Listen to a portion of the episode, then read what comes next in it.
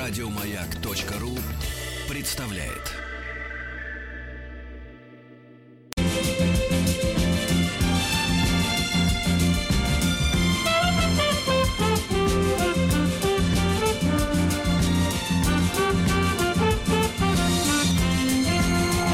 Сергей Стилавин и его друзья. Среда. Инструментальная. Фу-фу-фу. Я уж, я уж только, только вот это еле-еле из Чур дома... меня не- хотели сказать. Нет, из, из дома еле не вышел. Я уж думал, началось. Не-не-не, Да, не значит, пугайтесь. хорошо, хорошо, Сегодня у нас здравствуйте. будет доброе утро, классическая среда. Классическая. Да, здравствуйте, здравствуйте, Владик. Доброе Здравствуйте, утро, дорогие здравствуйте, товарищи. Сергунец, Да, да, да. да. Вот. Ну что же, э, сегодня у нас есть несколько, так сказать, изюмин э, таких вот в нашем эфире. Такой э, В том числе... изюм пошел, да, вы В том числе вы сказать? знаете, да, вы знаете, что омбудсмену ведь можно написать, э, омбудсмену написать может каждый, да. Это не хитрое А, дело. Я такая, такое, давайте так, это реклама, это тизер, как это говорят на телевидении, на радио, да, когда у вас есть такой короткий ролик, который э, анонсирует э, появление в каком-то будущем с- э, самого Крупного проекта. А, Значит, отправлено с почты следующее. Банно-прачечный эфир собака.бк.ру. Э, заголовок письма такой. Исповедь импотента омбудсмену Сергунцу. Крепко? Ничего себе. Очень крепко. Но начнем с женщины. Да что ж такое? Это все от Вагнера, я вам точно говорю. Приемная нос. Народный омбудсмен Сергунец. Ну что же, отправитель женщина Владислава.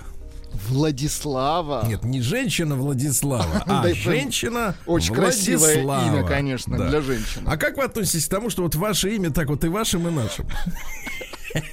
Да как, куда деваться? Это как вот Валера и Валерия. Ну, куда деваться? Ну, Ну, не скажи. в смысле, не скажу. Все-таки к этому уж как-то Ну, побольше уж, не- при помощи Сюткина привыкли. Во-первых, уже сказал. Так, Добрый день, Сергей Валерьевич, уважаемые ведущие. Хочу поделиться своими наблюдениями, которые, как мне кажется, показывают нездоровую тенденцию современного мира. А мысли-то все об исповеди, да? Ну ничего, потерпите. В последнее время стало замечать в интернете, в частности в Инстаграме, новых блогеров. Девушек, которые рассказывают, как женить на себе миллионера. так, так, так. Помню, девушка Настя, 25 лет, замужем за французским миллионером. В профиле в первой строке большими буквами написано «Жена миллионера». Это звучит гордо, действительно. Это, знаешь, есть как столевар, проходчик, садовод, а здесь жена миллионера. Гордо так написано, будто она Нобелевский лауреат. Еще была зрелая женщина, по виду, кстати, совсем не жена миллионера, которая прислала мне в директ аккаунта якобы персональное приглашение на вебинар. Ну, это когда вы сидите у себя, а эти самые куражатся На- у себя. Э, Урок, интернет-урок. Да, на вебинар «Выйти замуж за миллионера». Я решила посмотреть ради интереса. Хватило меня на пять минут. С первых секунд участников, ну, я надеюсь, участниц, Ну, конечно. с первых секунд участников вебинара попросили представить, сколько денег должен зарабатывать этот желанный богач. В каком доме жить и на какой машине ездить. А если женщина не разбирается в марках и моделях? Как она представит? Она же Непонятно. представит, что она представит. Вот она же представит как? Что-нибудь большое и черное, правильно? Ага. А это МАЗ. Большое и черное. Например. Но вариантов, кстати, очень много, когда большое и черное. Ну, не знаю. Ну вот. Так. Ничего про личностные качества человека сказано не было. Получается, девушки за бумажки замуж выходят. Это же ужасно. Жить с человеком, когда нет ни желания с ним разговаривать, ни желания с ним спать. Так, э, дорогая Владислава, тут ведь вопрос в том, а есть ли человек в девушке? Понимаете? Если у нее в голове только желание жить хорошо, то есть питаться правильно, чтобы стул был нормальный, вот, э, чтобы Красивый. кожа была в порядке, чтобы она любовалась своими там телесами в зеркале, так э, ей же некогда думать-то, какая она сама. Может, ее и нет вообще. Ну, то есть, как, как человека нету просто. Да, тогда какая разница? Значит, нежелание с ним спать. Нет, ну все-таки рано или поздно спать захочется. Понимаешь, сколько они кумарь. э, Ну, сказать, конечно. Ну, над может, столом. ну, сколько энергетиков она может выпить за раз? Ну, Да. ведро. А потом все равно Да. спать захочется. Конечно, и, и ляжет как миленькая. Конечно. И, И причем- все ради, и все ради безбедного будущего. И то не факт. А вдруг кризис? Вот у блогера Насти, которая замужем за французом, все время маль- мелькает фраза «женить на», э, то есть «женить на». Я его на себе женила. Я вас научу, как женить на себе желанного мужчину. Это обычные формулировки блога. Я в этих фразах чувствую какое-то принуждение, как будто мужчину силком женили. Жениться люди должны, когда любят друг друга, а любовь искусственно не создашь, пишет Владислава. Ага. Кстати, как вот в, в- в обычной, так сказать, кухонной обстановке? Владик, дай чаю, да? Так что ли?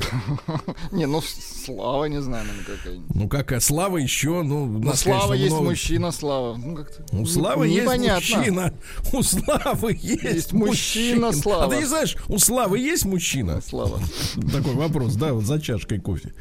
Эти блогеры навели меня на мысли, что же должно произойти в голове у женщин, вообще в стране и в мире в целом, что вместо объяснений, как создать и сохранить гармоничные отношения с любимым человеком, людям объясняют, как охомутать мужчину, у которого много денег. Ну, дело в том, что, Владислава, э, дело в том, что были такие тренинги и, и- и лекции, как создать и сохранить гармоничные отношения, но проблема в том, что они тоже не создаются механически. Понимаете, в чем проблема? Поэтому люди перешли к второй части марлезонского балета, просто охмурению, правильно? Охмурению. Вот вас в детстве, Владик, пугали родители, что, мол, вот, мол, пойдешь на дискотеку, Владик, а там тебя охмурят, Не было такого. зря. Советское время. А что? Вас Зря. охмурили? Не Я не говорю, пишет, заканчивает уже, да, потом все исповедь, все, все, все, я как дядя Сережа обещал, сделал. Я не говорю, что всем надо забить на доходы и жить аскетом в шалаше, аскетом. Но Нам ведь- подсказывает Влада, женская версия Ой, Влада. Да ладно, подсказчики эти, знаешь, тоже сами-то знают, что... Хмуриться не надо. Ну, вот Влада. не хмуриться, а хмурить не надо. Так. Вот, но ведь э, деньги это не главное качество партнера. Ну как не главное? Когда их нет, они, в общем-то, в принципе, становятся на первом месте, наверное, Очень скорее всего, да? хмурыми становятся. Да, это скорее охмурило, а не того. Да, это скорее Охмурило, прия- кстати, звучит как имя, да? Охмурило. Это должность. Да, это скорее приятный бонус к уму, доброте, чувству юмора и так далее, пишет Владислава. Э, Вот, вот родителям и надо сказать ее, конечно. Зачем Слушайте, вот, конечно, родители, когда дают имена, но А, им за это нужна медаль в ответочку, Тут слышали, не, медаль чугунную, как Ага. при царях. Так. А вот, значит, а ты слышали, тут новая тема. Шутка назвали ребенка. Да ладно. Да реально, прислали несколько человек, мне сразу скан э, свидетельства о рождении, там написано Шутка Игоревна, по-моему, или что-то в этом роде.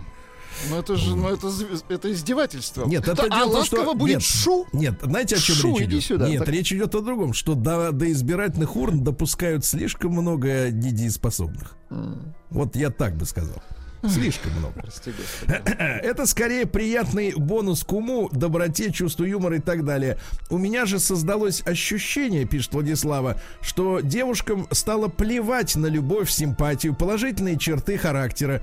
И если те, кто смотрит подобного рода вебинары или читает блоги, действительно вышли замуж за миллионеров, и их, кроме денег, с мужчиной ничто не связывает, то это катастрофа, которую нужно как-то исправлять, потому что мы в итоге получаем поколение детей, рож- но не волнуйтесь. Давайте я закончу на этом письмо Владислава, этот крик женской души. Дорогая Владислава, ну где вы видели живого миллионера?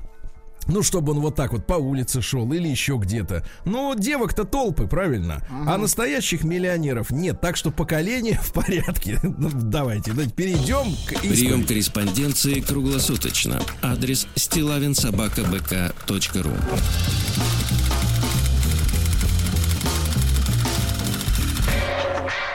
Фамилия Стилавин 2 Л.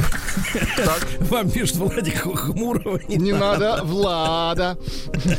Да, ну что же, ну что ж, теперь а, со специально созданного аккаунта, видите, э, значит, э, фейк в почтовой системе, да, в почтовой системе человек, человек не поленился, чтобы быть абсолютно анонимным. Но, дорогие товарищи, на будущее, потому что прошлое вас ничему не научило, любые действия в интернете, они, даже если вы будете вот э, называть себя банно-прачечным эфиром, они все равно могут привести к вам в квартиру.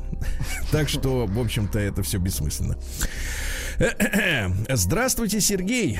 Раз уж у вас такая миссия общаться и просвещать население, да, я миссионер. А, Если посчитаете возможным, на моем примере донесите до аудитории важность для каждого мужчины следить за своим здоровьем, чтобы не было, дальше цитата из классика, мучительно больно. Да. Постараюсь изложить максимально кратко. Вот это, кстати, напрасно. В эпистолярном жанре, где подс- построчная оплата, Законов там не нет, нужно да. Мгм. торопиться. В нормальном дееспособном возрасте 50 лет уже звучит смело.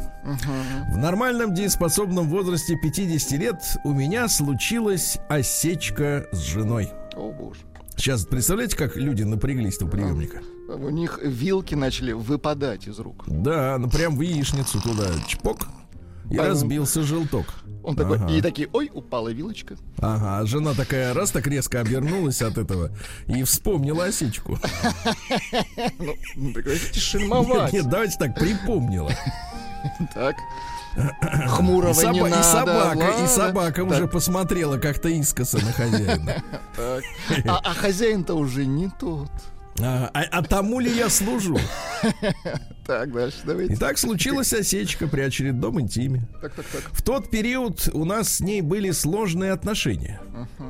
Вот читаешь так и думаешь, а зачем они людям сложные отношения? Непонятно. Да, отношения ведь должны приносить радость. Ну ладно. На тот э, период у нас были сложные отношения, и чтобы побольше уязвить меня, она с чувством превосходства сказала: Ты импотент. Нет, ну тут надо музыку-то другую, Владик, не вот, вот эти такую вот, давайте, цыганскую, жаленьки. цыганскую. Давайте. Разорвись, струна, вот давайте. Разорвись. Давайте. Импотент. Хлыщ. Вот так вот еще нужно. Как в индийском фильме удар по лицу. Бдыщ. Бдыщ. Так, давайте дальше. Хорошо. Это отыграли. Хорошо. А я смотрю, в вашем смехе звучит, так сказать, непонимание проблемы. Да, есть немножко. А хвастать не надо. Но мне За это 38, могут и всунуть. Нет, я переживаю за людей, это честно. За каких? За всех. Ну, хорошо. Так. И несмотря на 27 лет брака, мы расстались. Ай-яй-яй-яй. А вот тут уже серьезная вещь. Тут я не буду жаловаться на бесчувственных и алчных женщин, хотя имею полное право пожаловаться на бесчувственных и алчных женщин. Так как непосильным трудом обеспечил семью жильем и достойным существованием, поставил на ноги двоих детей, Хорошо. но это уже в прошлом. И далее вы поймете, почему уже не вижу смысла ворошить это прошлое и обижаться на женщин. Кстати, текст письма свидетельствует о том, что человек окончил нормальную советскую школу, он пишет без ошибок. Очень хорошо. До упомянутого события с осечкой, назовем это так, осечка. Так. Осечка, на самом деле, Владик, это когда, э, так сказать, в револьвере или в пистолете, значит, А, э, стартер в, в машине, в автомашине, бывает там осечка? Нет, там бывает э, неполадки. А осечка это когда просто вот ударил боек по патрону, а, да? а пуля не вылетела. Понимаю. Да, а вот взрыва там не произошло. Да-да-да. А стартер, если крутит, а мотор не заводится, это уже значит Это провода другое. швах. Все, да, все. так вот. До упомянутого события с осечкой я уже чувствовал, что со мной что-то не так. Повышенная утомляемость, слабость, отсутствие энергии жизненных сил. Для повышения тонуса иногда даже приходилось прибегать к приему алкоголя в разумном количестве, хотя не являюсь поклонником Бахуса.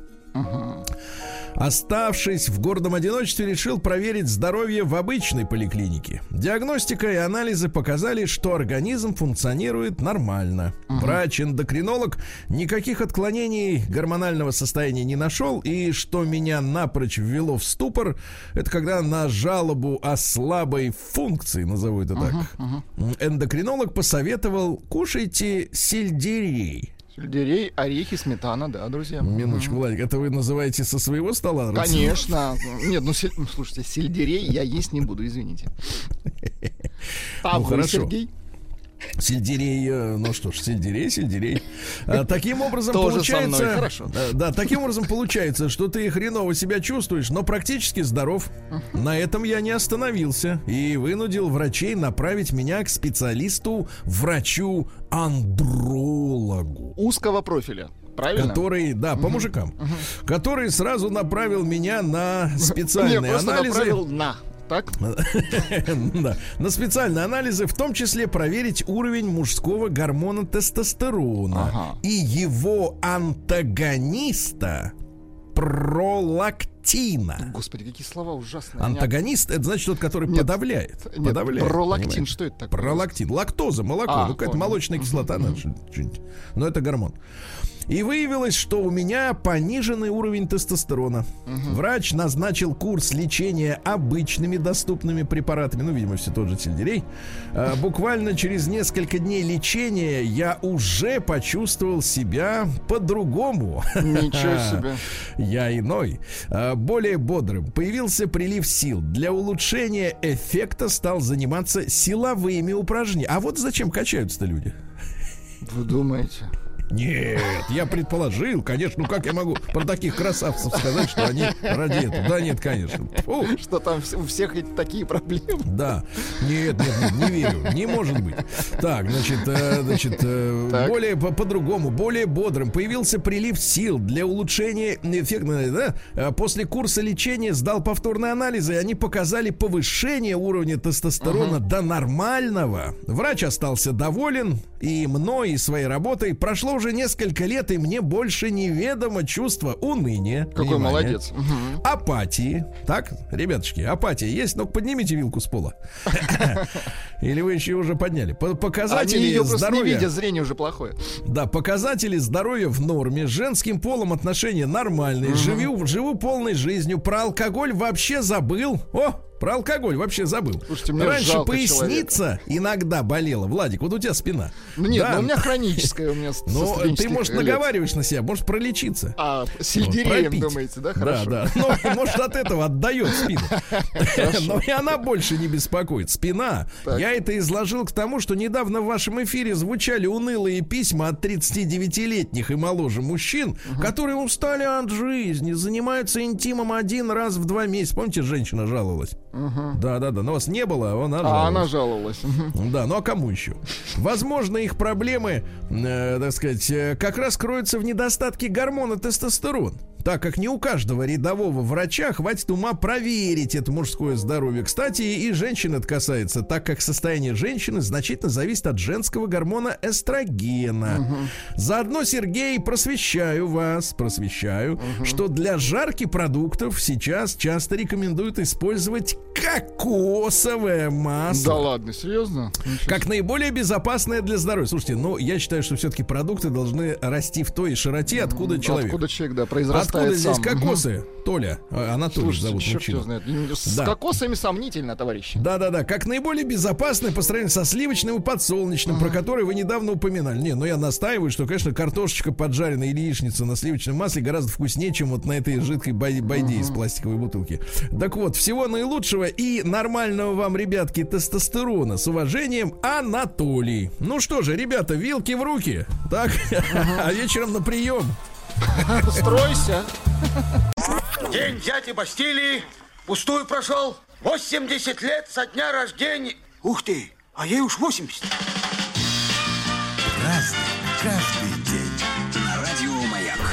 Так, ну что ж, товарищи дорогие, сегодня памятный день 19 августа. Вообще, я, мне кажется, август такое время, когда постоянно штормит, да?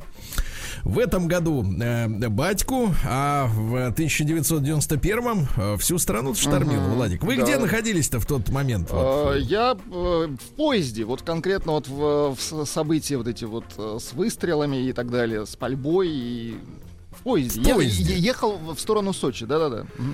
Опять э, сматывался, да? Понятно. Не Значит, ну сматывался, что же, а на заслуженный отдых. Ну что, сегодня прекрасный праздник Преображения Господне. Да-да-да. Он прославляет соединение Бога и человека в лице Иисуса Христа. Да-да-да, вот так вот.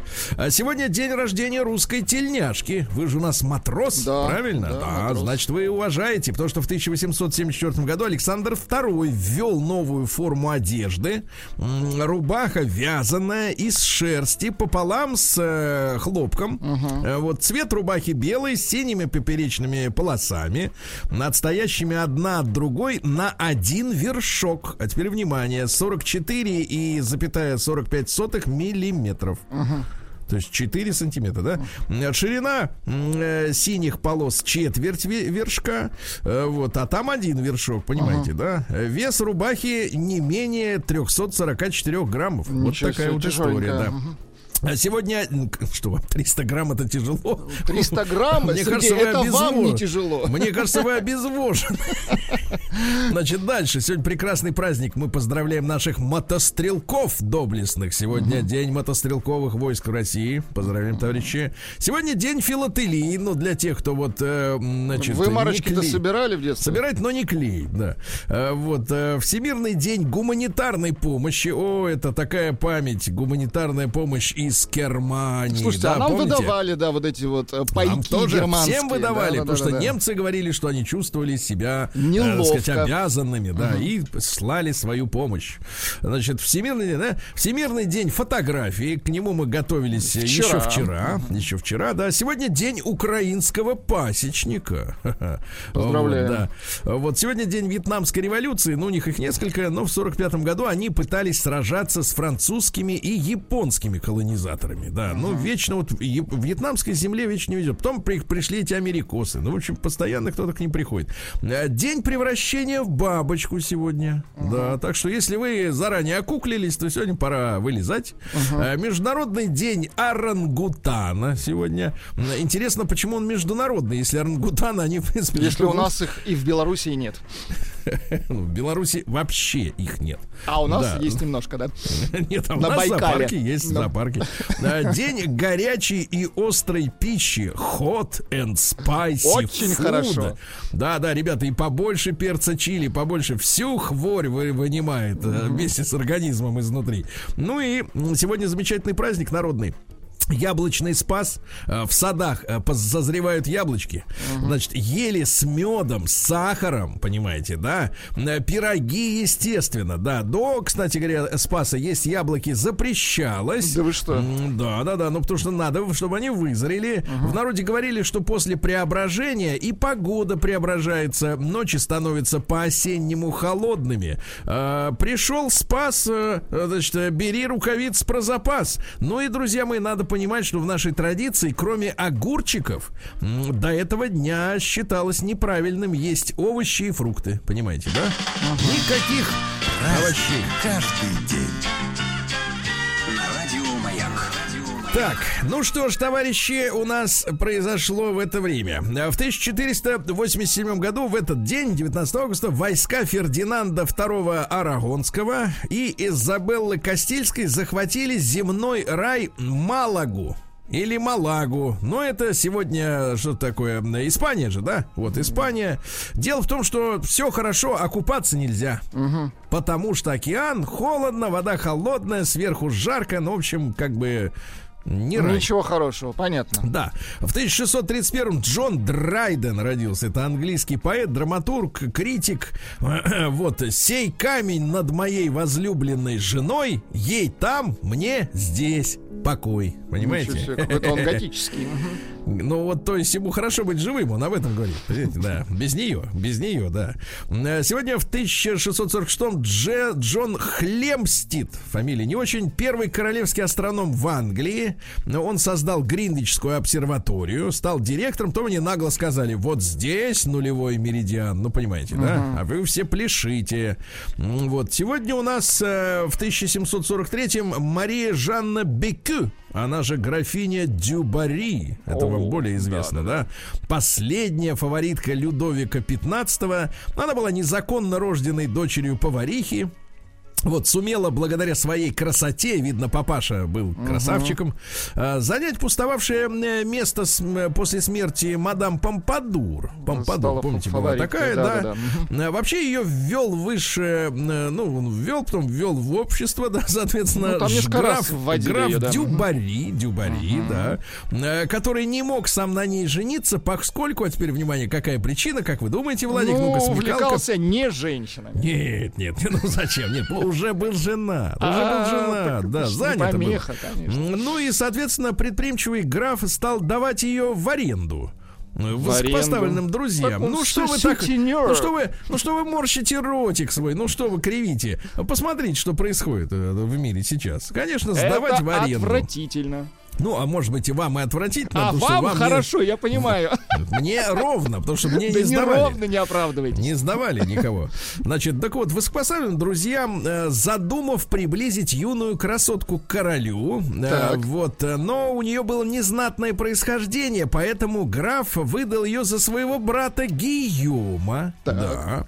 После свадьбы, э, вот, Гийом получил за это солидное вознаграждение. То есть это такая политическая игра, понимаете, да? То есть ввести красивую простолюдинку во дворец э, при помощи титулованной особы, да? Ну Вот, ну и, соответственно, он деньги взял навсегда из ее жизни, исчез, но главное было сделано, она оказалась э, в Версале, да? Вот, ну и э, дальше уже Противодействовала, конечно, жена наследника престола Мария Антуанетта, но ее быстро охмурили другие ребята. Вот, э, была одна, э, сказать, богата, не испытывала недостатков, была модистской, вот, вы понимаете, да. Ну и обслуживали Людовика 15 следующие, так сказать, граждане.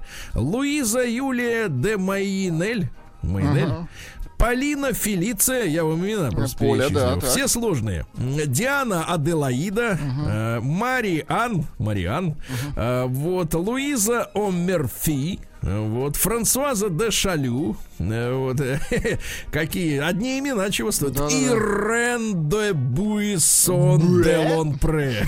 Нет, вот давайте. Ирен де Буиссон де Лонпре. Ну, представляете, Очень да, ну, красивые имена. прекрасно, классно. Вот французам очень повезло с языком. У них даже вот чушь какая-то, а звучит как будто круто, да?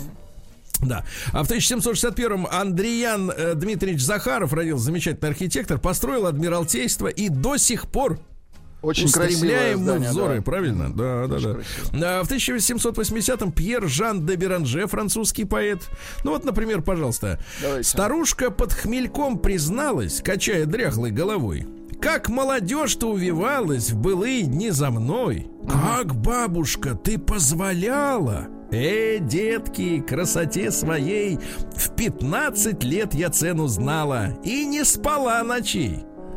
Понимаешь, бабка Узнаю потратила всю красоту. Мгм. Не, красиво. Бабка потратила всю красоту, да. Сегодня в 1790-м казнь писателя Радищева заменили десятилетней каторгой. А теперь внимание, значит, смотрите. Конец августа 1790-го. Добрался на место ссылки в Илимск а, в январе 1792-го. То есть сколько- человек сколько ехал месяцев? полтора года. Да. Значит, а, перед этим у него умерла жена, и он отправился в ссылку с, с ее сестрой и с детьми. В дороге женился на сестре жены. Она тоже умерла в ссылке. Жесть Вот не везет, да, не везет сегодня. В 1812 году сегодня бой у Валутиной горы. Ну, мы отступали. Это э, Отечественная война 812 года, да. Э, Ну, наши дрались храбро. Э, Французы потеряли 8 тысяч, наши 5. Но тоже потеряли и были вынуждены сняться тут же после боя с, э, из окопов, да, и ретироваться дальше вглубь страны. А вот э, господин граф Сигюр написал по этому поводу именно в этот день. В их поражении было столько же славы, сколько в нашей победе. Вот. И, кстати говоря, после этого боя э, Наполеон написал Александру Первому э, ну, такое завуалированное предложение перемирия. Наш не ответил. Говорит, будем до последнего, так сказать. Ну, пока отступать, а потом уже и жахнем.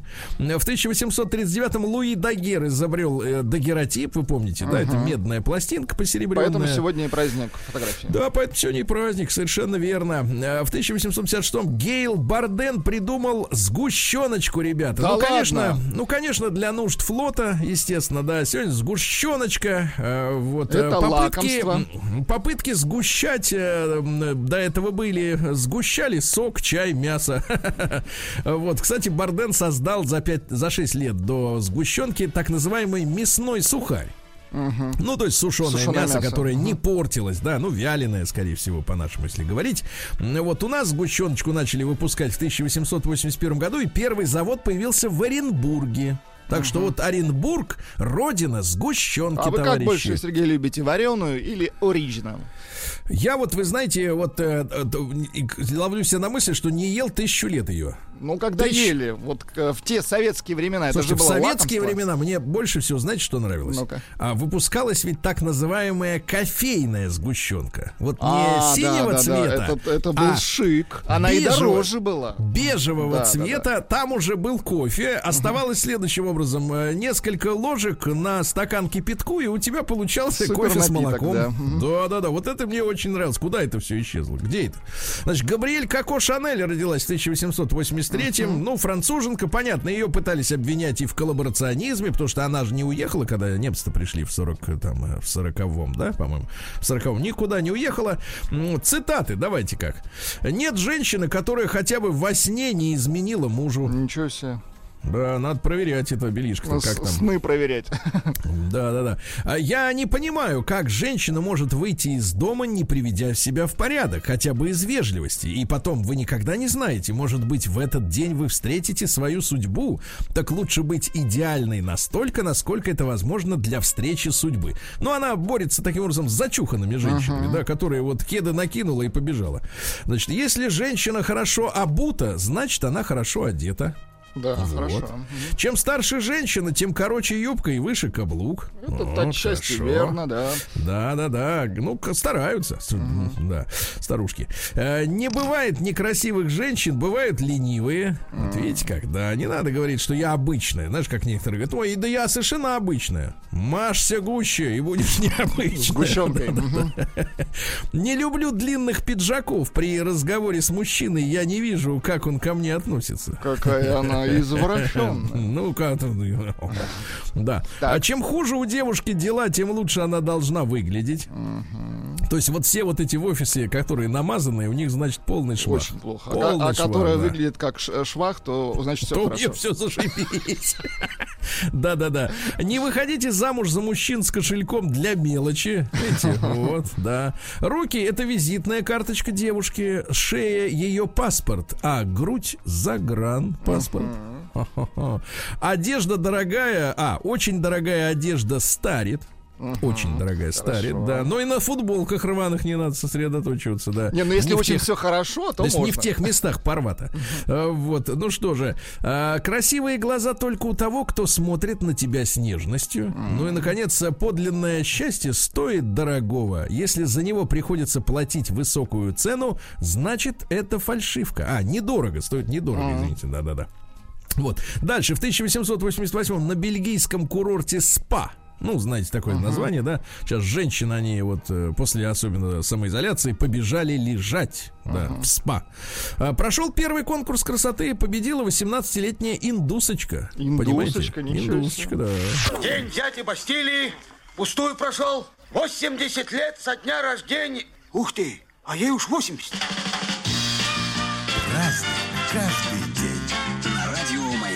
Ну что ж, товарищи, сегодня в 1902 году родился Огден Нэш. Даже не поймешь, о чем идет речь, человек ли. Но это американский поэт. Один из тех, которого сумели отрифмовать. Потому что обычно американская поэзия, ну вот как-то кончились у нас хорошие переводчики. да, и- Непереводимо. так вот, смотрите.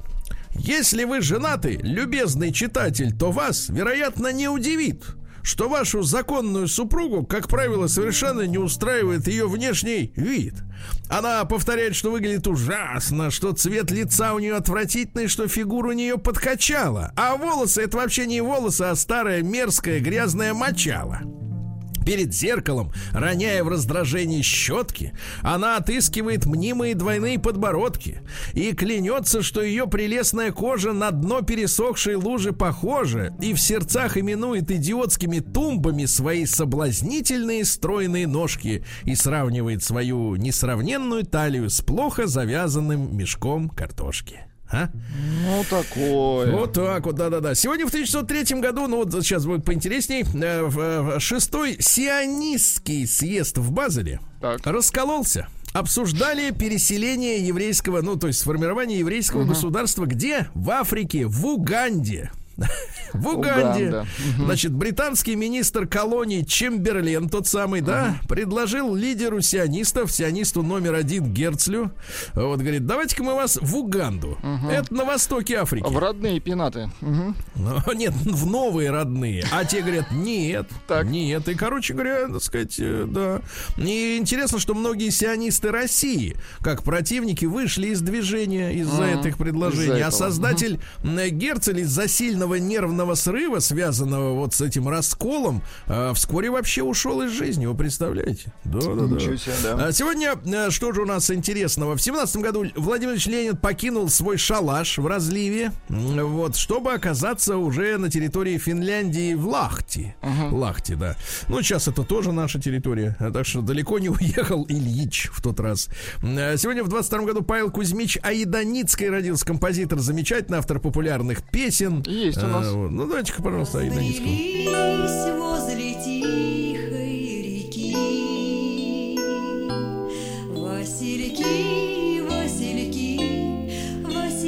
Очень Ну, красиво. Достаточно, да, да, да, мы, да, понимаем. А сегодня у нас э, в 1925 году открылась Всероссийская сельскохозяйственная и кустарно-промышленная выставка. Ну, предтеча ВДНХ, да, самым выдающимся павильоном была Махорка. Махорка. Она была сделана в стиле конструктивизма, то есть такие геометрические линии интересные. Посмотрите, кстати говоря, очень любопытное фото. Павильон Махорка. Да. А дальше э, у нас сегодня в 1934 году Гитлер выбран фюрером. 95,7% голосов э, ему дали на выборах с неограниченной властью. С неограниченной, напомню. А сегодня в 1936-м начался первый открытый московский процесс по делу объединенного Троцкистско-Зиновьевского антисоветского центра. Ну, нам внушили, что троцкисты это выдумка НКВД.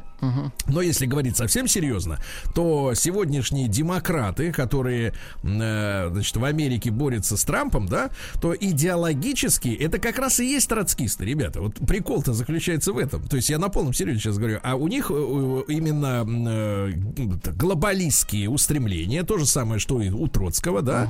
Ну и у Троцкого была перманентная революция, а у этих перманентный бардак. Нет, серьезно, они все обучались в студенческих кампусах, в закрытых, так сказать, клубах, а, где как раз троцкизм был одним из лидирующим направлением вот обучения молодежи. Идеологическим, естественно. Я серьезно сейчас говорю. А в 1942 году битва за Дьеп, р- значит, одна из самых бездарных британских операций. Они в 42 году высаживались на побережье Ла-Манша, ну, с э, французской стороны, а, и погибло, представляете, причем британцы послали м, 6 тысяч канадских десантников, то есть пехотинцы все были канадцами, из них 60% погибли, то есть там 3 Ну, то 600. есть такая мясорубка. Да-да-да, а Мгм. британцы типа были на кораблях и летали на самолетах, их тоже немцы пощипали, значит, и были большие, так сказать, вот сомнения, зачем вообще была нужна эта операция, А, ну, придумали хорошую такую, а может быть, это тоже была отчасти правда, что э, Сталина нужно было убедить, что британцы сражаются, да, а, англи... а американцам надо было сказать, что пока не время открывать второй фронт, потому что немцы слишком сильны, понимаете, да, и вашим, и нашим. Вот, но самое это интересное, что не было санкций Верховного командования на эту операцию в Диепе. То есть в штабе в английском вообще никто не знал, что будут высаживаться. И вся эта операция была несанкционированной а, такой аферой, которую затеял лорд Маунтбаттен, у которого было влечение к юношам в военной форме и берцах, и так. к школьникам в школьной форме. Э, Говорят, очень тщеславный извращенец. Э, Значит, он и после войны занимался подделками во время учений, чтобы выставить себя победителем. И он как раз и отдал тайный приказ вот э, начать наступление на немцев. Они начали в 5 утра, а в 9 уже поняли, что надо сматываться. То есть всех их там перебили. Вот. И даже разведчики британские, которые, ну, Британия хорошие разведчики, да, они не знали, что будет эта операция, чтобы хоть какую-то дезинформацию подготовить. Слушайте, ну, Представляешь, канадцев жалко, конечно. Нет, реально авантюрист, авантюрист, извращенец, заметьте, извращенец. Дон Фарден родился в 45-м, английский певец Ну-ка, с индийской послушаем. резервации, да. Чероки люди Он в перьях поет. в перьях в зале. Ну ничего тогда. Ну, такой вот, да. А в тот же день родился Ян Гиллан, ребята, Дип Пурпле, а? Так, ну что, сегодня родился в 46-м году Биллушка Клинтон, который до сих пор мечтает вернуться опять в Белый дом, э, вот, из этой всей кодлы. Тоже троцкист, кстати говоря, говоря по-нашему, да? Э, вот, э, ну а дайте нам э, саксофон-то есть у нас этот, может, дудит? Ну нормально так выдувает. Да, да, да, да, да. Ну и сегодня в 47 году синтезирован витамин А. Это ретинол, ребята. При недостатке витамина А кожа портится, волосы секутся, слоятся ногти. Мужчине, кстати говоря, в день почти 1 грамм витамина А нужен, чтобы чувствовать себя круто. Ну и Владимир Алексеевич Конкин родился в 51 году. Давайте, несмотря Шарапов? ни на что, наш, э, так сказать, э, наш Шарапов, правильно? Наш очень Шарапов. И сегодня, в подошел. 60-м году, Белка и Стрелка отправились в космос. Ну вот это вообще к- Их круть. вообще-то, да, вот они туда и обратно. Вот и все. Вот молодцы. Точно обратно.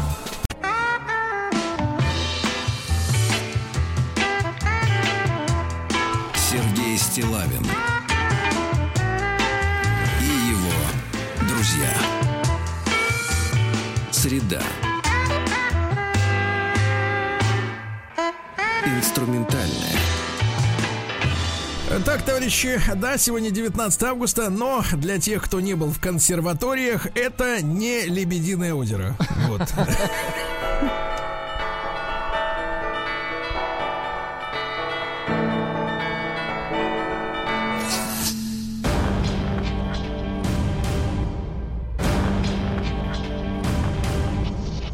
Новости региона 55. Так, ну начнем с неожиданно хорошего. Омские студенты разработали справочник скамеек и своего рода бла-блакар для фанатов клуба «Авангард». 30 человек работают над, э, так сказать, приложением. А Ты можешь выбрать, с кем сидеть, понимаешь? Ну круто, молодцы. Это круто, это молодцы. Даже я бы сказал, что лед тронулся, господа, да? На Иртыше. А, Вот э, в Омске еще одно хорошее новость. Неужели задалось? да, в Омске ликвидируют озеро, где хранилось 100 тонн мазута. Прекрасно, прекрасно. Было заброшено 7 лет, сейчас раз, раздербанят. Значит, дальше. А вот теперь пошло традиционное. Омский таксист отделался двумя годами условно за кражу банковской карты под, э, у подвыпившего клиента. Понятно. А Мич пропил соседский велосипед. Пропил. А, вот. э, А мечи получат чистую воду, но к 2024 получат. А, вот Омскому предприятию после пожара позвонил э, псевдосотрудник МЧС и попросил 40 тысяч рублей. Вот. А мечи пьяными продолжают гонять по Иртышу. Есть запись э, документальная. На видео, Прошу, отлично. прошу послушать, да.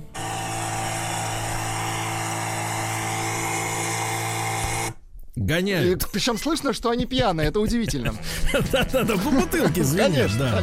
Да, дальше, э, слушайте, кошмар какой-то. А меча застрелили из-за спора в комментариях. Представляете, Ужас на станции какой. технического обслуживания это все произошло. Вот а жертвой преступления стал автомеханик. Э, По горячим следам раскрыли. Значит, за два дня до этого мужчина поспорил в социальной сети с незнакомства, с незнакомцем из-за видеозаписи, на котором было запечатлено нарушение правил дорожного движения.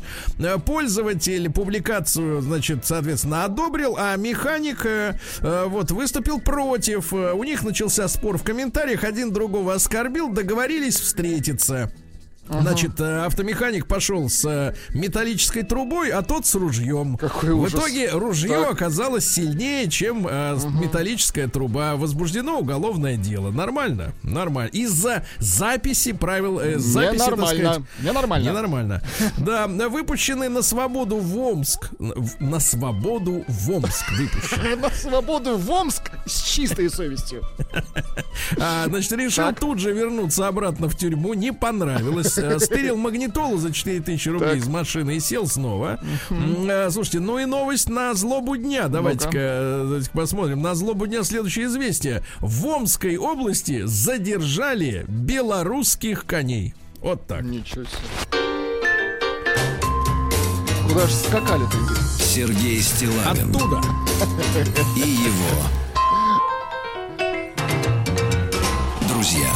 Друзья мои, ну для общего сведения, число геймеров, ну это люди, которые играют э, систематически, в мире превысило 3 миллиарда человек. Это 40% населения, если выкинуть, э, собственно говоря, тех, кто на службе, э, слабовидящих и детей, ну, которые не могут еще держать э, Будет смартфоны большая часть, да. Мгм. то, значит, пик геймеров это азиаты.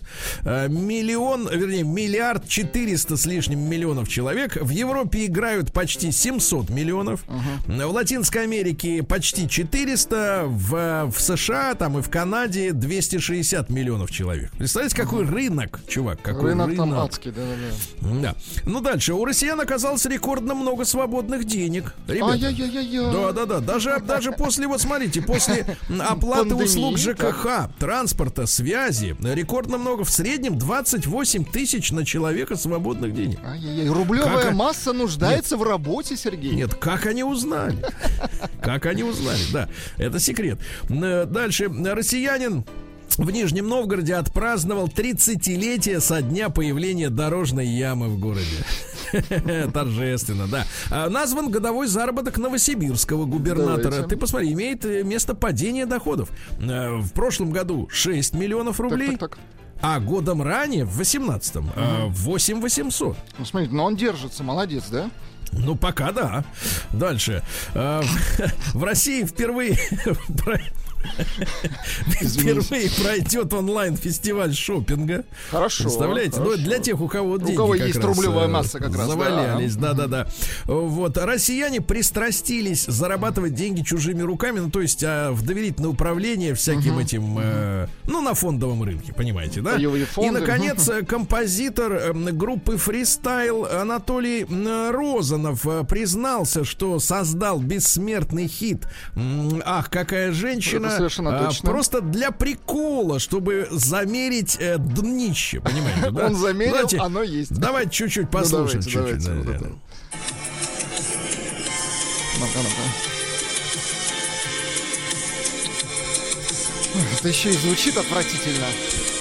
Записано на видеопленку, извините меня, зажевано. Да, вот такая Ну, история. супер, Оказывается, да. для прикола, для прикола это все сделано. Мы, а мы и не думали об этом. В российских автосалонах почти кончились машины на продажу, ребята. Ну, Вот Кончились. все-таки рублевая масса, видите, есть. На да. рублевке кончаются дома. Что ж происходит? Такой ужас. Да черт что. Давайте посмотрим, как там в, науке Передохнем. Наука и жизнь. Так, ну что же, выяснилось, что жители Северной Америки употребляли Так. вино и кофеин еще до Колумба. А то мы не знали, да. Да, Да значит, класс. астрономы де- детектировали странное сердцебиение черной звезды, то есть ее не дыры, простите, дыры. Дыра, да, и она дышит. да. А, в США пришли к выводу, что человеческие органы совсем скоро можно будет объединить с компьютерами. Для этого нужны, э, значит, материалы использовать, э, нужно использовать золото и кремний, которые не вступают в противоречие Для с органами. да-да-да. Мгм. Да-да-да, ну, чтобы замерить там как Чтоб печень. вставить, и оно все работало. да, Давайте да. вам вставим Ну, первому. ну, боюсь, не успеете. Не, не доживу я, да, вот. Да, момента. наговаривайте. А, Британские ученые нашли связь между шумом и ожирением, Да дорожным шумом. Ну-ка. Чем шумнее, тем жирнее, да. А вот смартфоны научатся предотвращать чрезмерное употребление алкоголя. Он будет кричать, э, Пип, Владик, пип, не пей! Пип, пип, Владик, стоп, Да, пип. Владик, не пей. А, ученые создали саранчу сапера, чтобы искать взрывчатку. Саранча сапер, хорошо. круто. Ребята, ледяной покров Гренландии, знаете, это датская территория, да, растаял до точки невозврата, ребята выяснили, что все скоро там будут сады цвести, Там как джу- на Марсе. джунгли скоро будут. Как да. на Марсе, да. А, в Австралии ученые создали материал, который превращает морскую воду в пресную за 4 минуты. Слушайте, это- вот это значит, круто. вот это действительно круто, да. Значит, это некий материал, такой пористый, э, органика с металлом одновременно. А, ты сверху наливаешь воду, она просачивается, Солёная, вся да. соль остается в этой губке специальной, а снизу вода можно с одной, с одним таким прибором, причем он многоразовый, я так понимаю, можно, ну, рециркулировать, да, можно добывать 140 литров питьевой Ну, воды это за очень день. здорово, да-да-да. Вот это, наконец, молодцы. Токсичная скорлупа кешью оказалась полезной. Хорошо. полезной. И жители Маврики стригут свои волосы, чтобы создать ловушки для нефти. Вы представляете, да? Ну и, наконец, очень важное открытие. А, Ученые из Чили э, выяснили, где в начале, прежде всего, появились пингвины. Мы-то думаем, что они там, на Северном На полюсе. Севере, да. А на самом деле в Австралии и Новой Зеландии. Вот так. И хитрые птицы.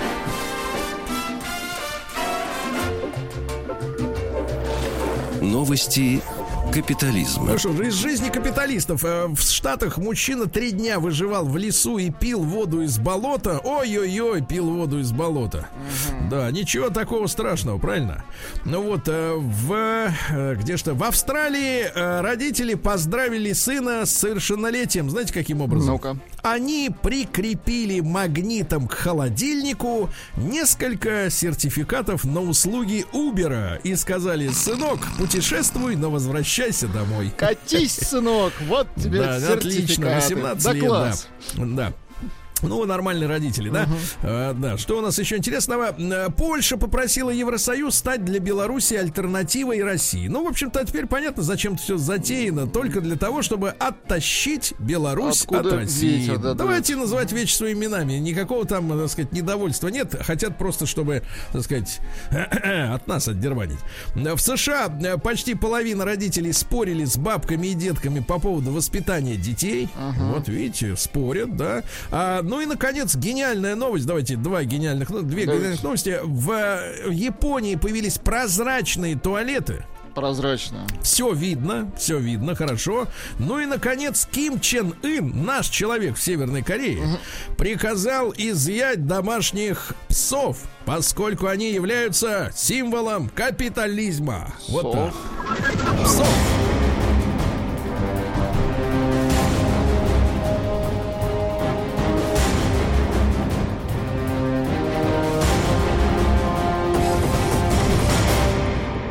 Россия криминальная. Ну что же, давайте торжество реальности над виртуальностью. Новосибирский таксист выгнал из машины м, танцовщицу и блогершу, которая хотела снимать ролик для своей сторис внутри Правильно. таксомотора. Вон! Ник- никуда вас, Отсюда. твари, говорит, не повезу.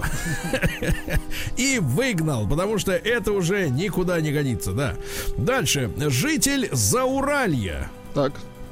Похитил и привязал к себе, минуточку, к себе ремнем захотевшую уйти от него женщину. Какая любовь, а? Ну, Вот видите, да, это у нас курган, ребята.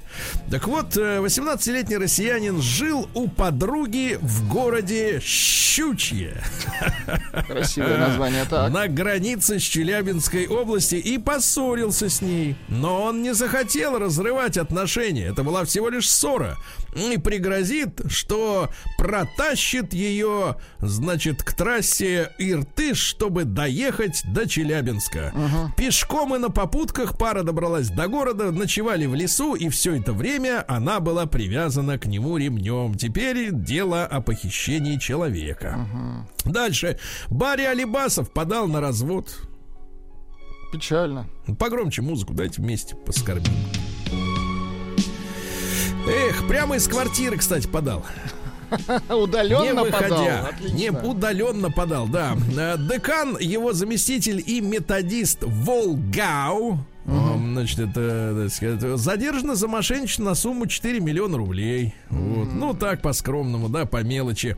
А сбежавшего из армии россиянина через неделю нашли под мостом живым. Да. Ну хорошо, ведь Вот, нашли э, живым. Тюменец оплатил своей девушке подарки поддельными деньгами, которые ему выдали в банде, и подставил свой коллектив. Вы представляете? Ай-яй-яй, да. Да, 25 купюр по 5 тысяч рублей. Это сколько по-нашему-то? 25 на 5, а? 25 на 5, 75. О, Нет? 75, прекрасно. 75, да, я согласен. И вот 75 и запалили целую хорошую банду, представляешь? А могли... Шутка. Московская модель начала воевать с соседями 125. из-за колясок в коридоре. Ну вот, не нравятся коляски, понятно. Россияне растащили на металлолом две железнодорожные станции. Мгм. Новосибирский адвокат похитил у родителей подзащитного почти миллион рублей, хотя обещал вытащить из тюрьмы, так сказать, ребеночка. Ну и давайте что-нибудь э, приличное, да? Э, Давайте что-нибудь приличное. Э, Не сорвалось преступление, вот хорошо. Житница Рязани облила бензином и подожгла баню, где был, где была ее дочь и любовник. Но, так сказать, этих самых любовников спасли. Вот так. Это хорошая новость. Это хорошая новость. Да, если вам кажется, что она плохая, то вы не правы.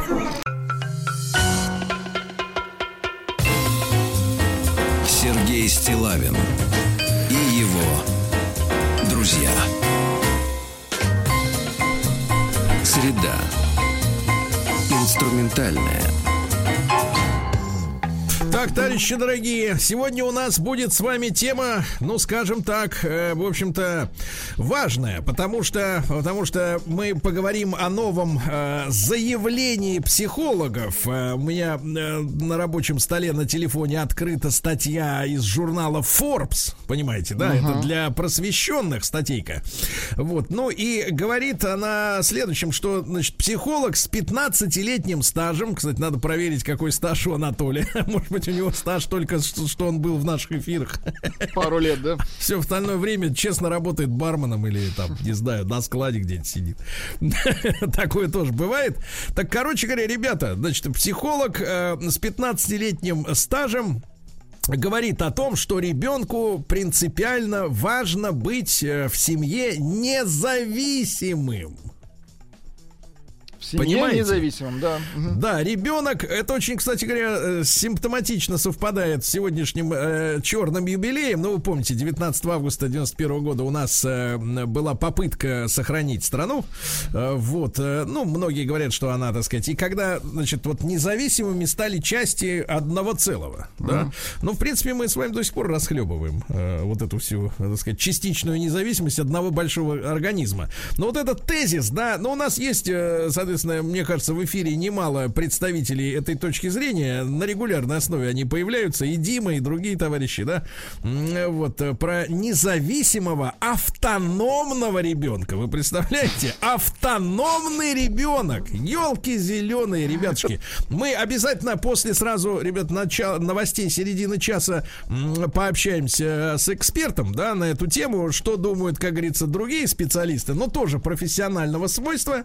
Вот, но давайте запустим, запустим сейчас опрос. Для того, чтобы уже успеть собрать цифры за время э, выпуска новостей, э, давайте вы о своем, не просто о детях, а о своем ребенке. Может, должен ли ваш ребенок быть автономным и И независимым? насколько автономным? Просто любопытно, насколько Нет, ребенок может быть... высылаем, высылаем беспилотный Беспилотный модуль. модуль. Да, да, да. Значит, значит, давайте, единичка на номер плюс 7967 103 5533. Ваш ребенок должен быть независимым и автономным. Но это все для его блага, естественно, чтобы он потом побыстрее сориентировался в жизни, чё как. А, Двойка нет, конечно, да. Э, Независимость и автономность и дети это несовместимая вещь. Ну и большой, давайте большой разговор и дл- для вас, как для взрослых, э, тоже воспользуемся WhatsApp. Ребята, это бесплатно, девчонки, не надо ничего платить. Плюс 7967 103 5533. Вот. А в каком э, реально возрасте вы лично, значит, вот э, стали автономным и независимым да, от своих родителей, да. Потому что можно сколько угодно вот пропагандировать, мне кажется, такую ересь, да, из серии, что вот, а вы знаете, знаете, не, вот, знаете, фраза «у нас будет ребенок», мне кажется, вот в этой трактовке про независимость и автономность, она перекраивается, знаешь, в какую? Ну, С нами будет ребенок. автономный, да? Дорогой, с нами будет ребенок жить. Понимаешь? И вот этот вот маразм, значит, который, так сказать, э, мне, это мое личная точка зрения, профессорская, личная профессорская точка зрения. Шутка. Э, Вот, он, значит, соответственно, наводит на эти мысли. Итак, ребятушки, единичку, э, должен ли ваш ребенок быть независимым и автономным? Двойка нет. Ну и в каком возрасте вы лично стали таким, таким автономным и независимым? А может быть, до сих пор это все продолжается, правильно? Может, до сих пор. Вот вам уже пишут, я в 13 лет в Суворовское поступил. Да не надо И стал набрасывать. автономным. Ну, относительно. В рамках Не надо нам, сейчас разберемся.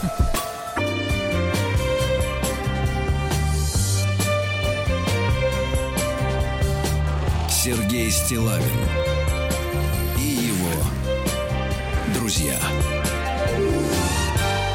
Так, товарищи, ну, очередная э, красная тряпка для э, быков, с, с, э, да, с быков роди- родителей, с, ну, так, на поверхность, с поверхностной точки зрения, да, с непрофессиональной. Я еще раз напомню, что вот наткнулись мы на очередную статью, значит, там, там идет размышление о том, что ребенка надо воспитывать независимо мыслящим, от автономным, так сказать, и так далее и тому подобное.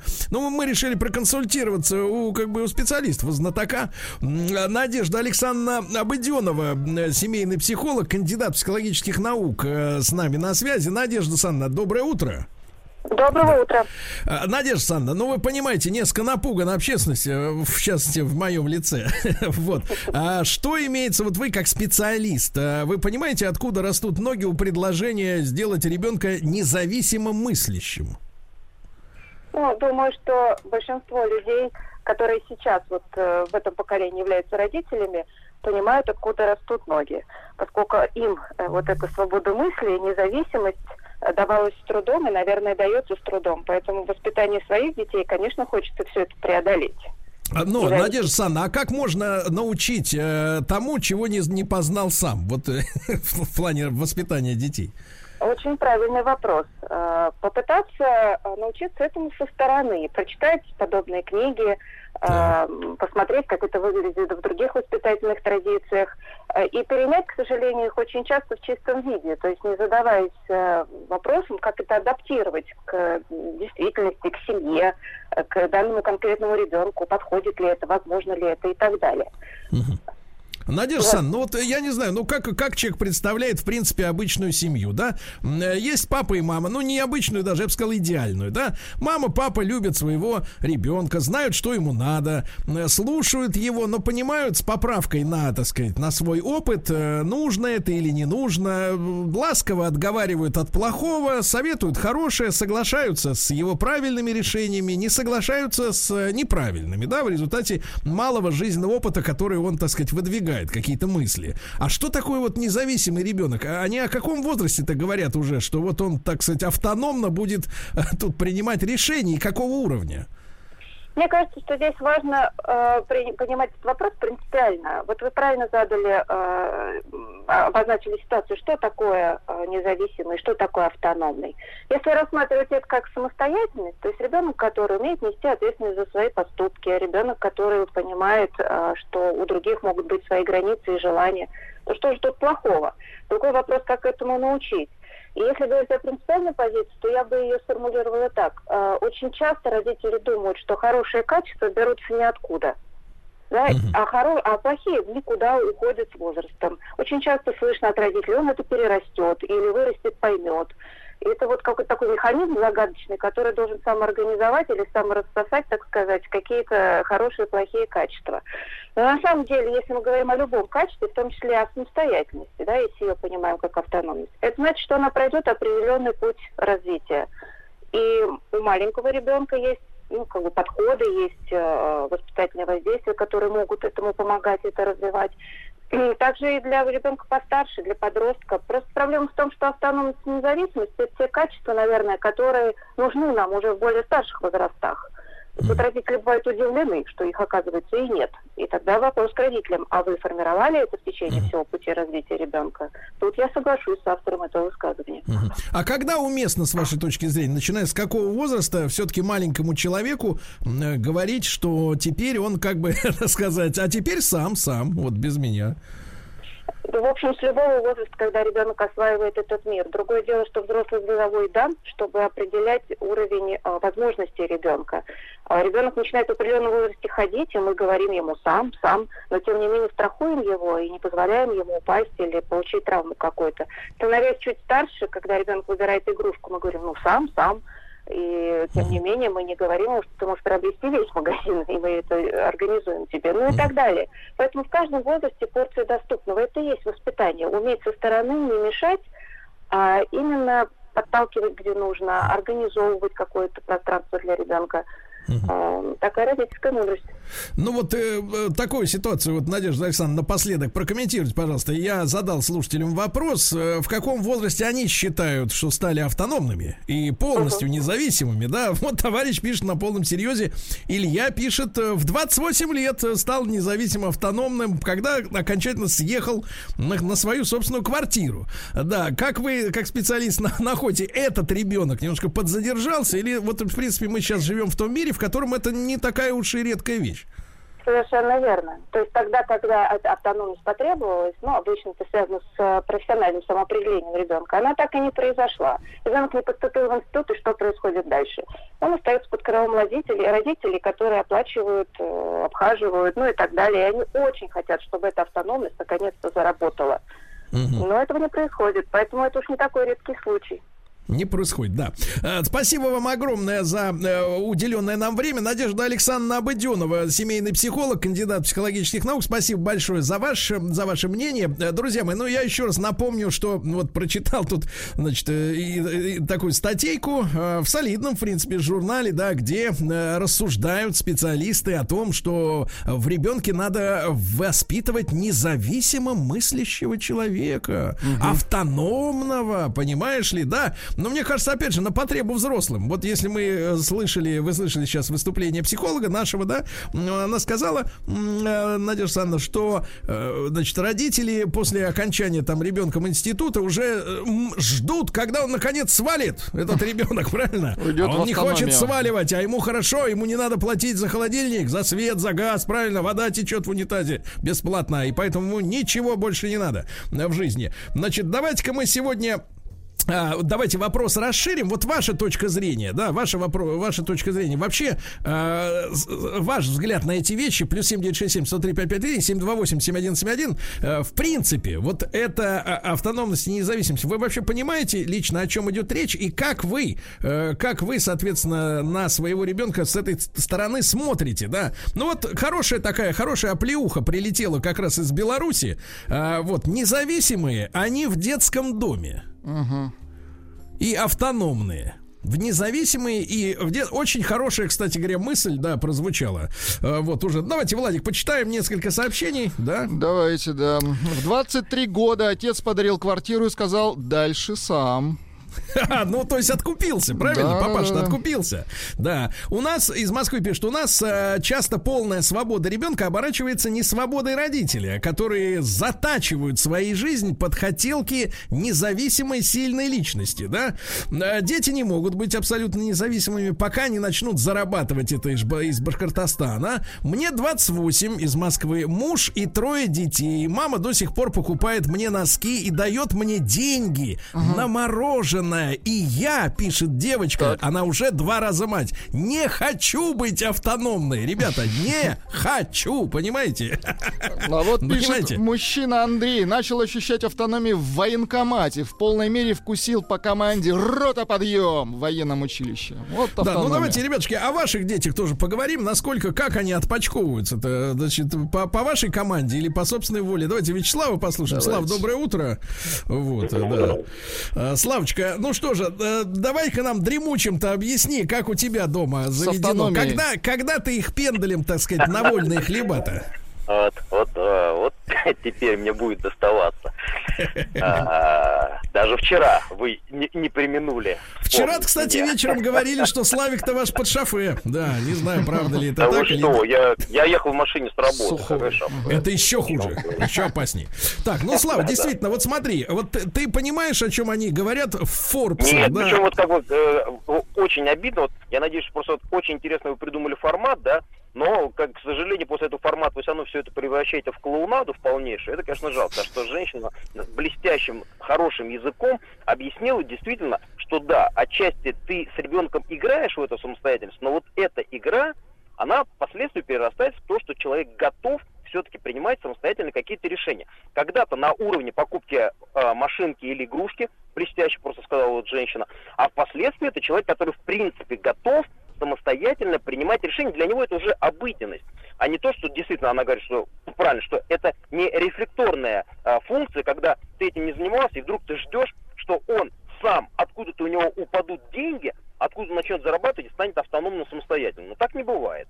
И опять же, вы опять зачем экстраполируете все на наш о, опыт? Прошли наши, наше поколение жило по одному закону, сейчас другие правила законы. Так, погодите, погодите, Поэтому- Слава, тут важный вопрос. Э, Я задавал его психологу также. Э, Как может э, родитель, который этого не, не знает, не вкусил, научить? Мгм. Но он, он, он, как он мог? В конце концов, он возрастно до этого вынужден был дожить. К сожалению, и все равно, невзирая на то, что его в детстве не учили быть самостоятельным, все-таки умерли, ушли его родители, он вынужден был э, свою ячейку, общество, называемую семьей, формировать, пускай она кривая, корявая, а может она прекрасная и нормальная. Но все равно же он в итоге пришел к тому Ну, силовому- погодите, про, про прекрасно нормально, это вы про свою, я понимаю. Значит, Слава, Слава, вопрос такой. Вы своим детям, э, вот маленькой самой, Вот да? меня- ну, еще маленькой вот я самой. вам говорю, что вот вы э, в силу того, что я вместе с вами примерно одно поколение, я обжегся на то, что, как вот говорят, я, как там э, то, что вы смс прочитали, я подарил своей дочери квартиру, я обеспечил материально ее стипендии и материальными самостоятельными автономными возможностями, после этого получил, ну, в моем понимании, пока сложную жизненную ситуацию. А, крайне сложно. А сейчас с сыном стараюсь немножко по-другому.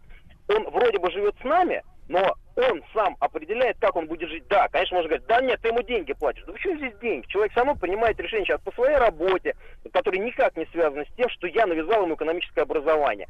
И он, он сам определяет свой, абсолютно свою жизнь. Хотя вы говорите, ну зато у него вода течет бесплатно. Ну да, ну течет бесплатно, но ты же все равно создаешь э, ему возможности для принятия им самостоятельных решений, важных для него. Кем он будет Нам бы, знаете, нам бы, знаете, с вашей фазенды бы водоотвод, мы бы таких бы дел бы навертили. Значит, Слава, а вы лично в каком возрасте вот стали независимым и автономным реально? Ну, так как я поколение э, достаточно уже, ну, для нашего, скажем так, взрослое или возрастное, то, естественно, в нашем понятии это было всегда, когда ты уже уезжаешь и живешь на автономной площади жило, жило. Это было там 29-30 лет.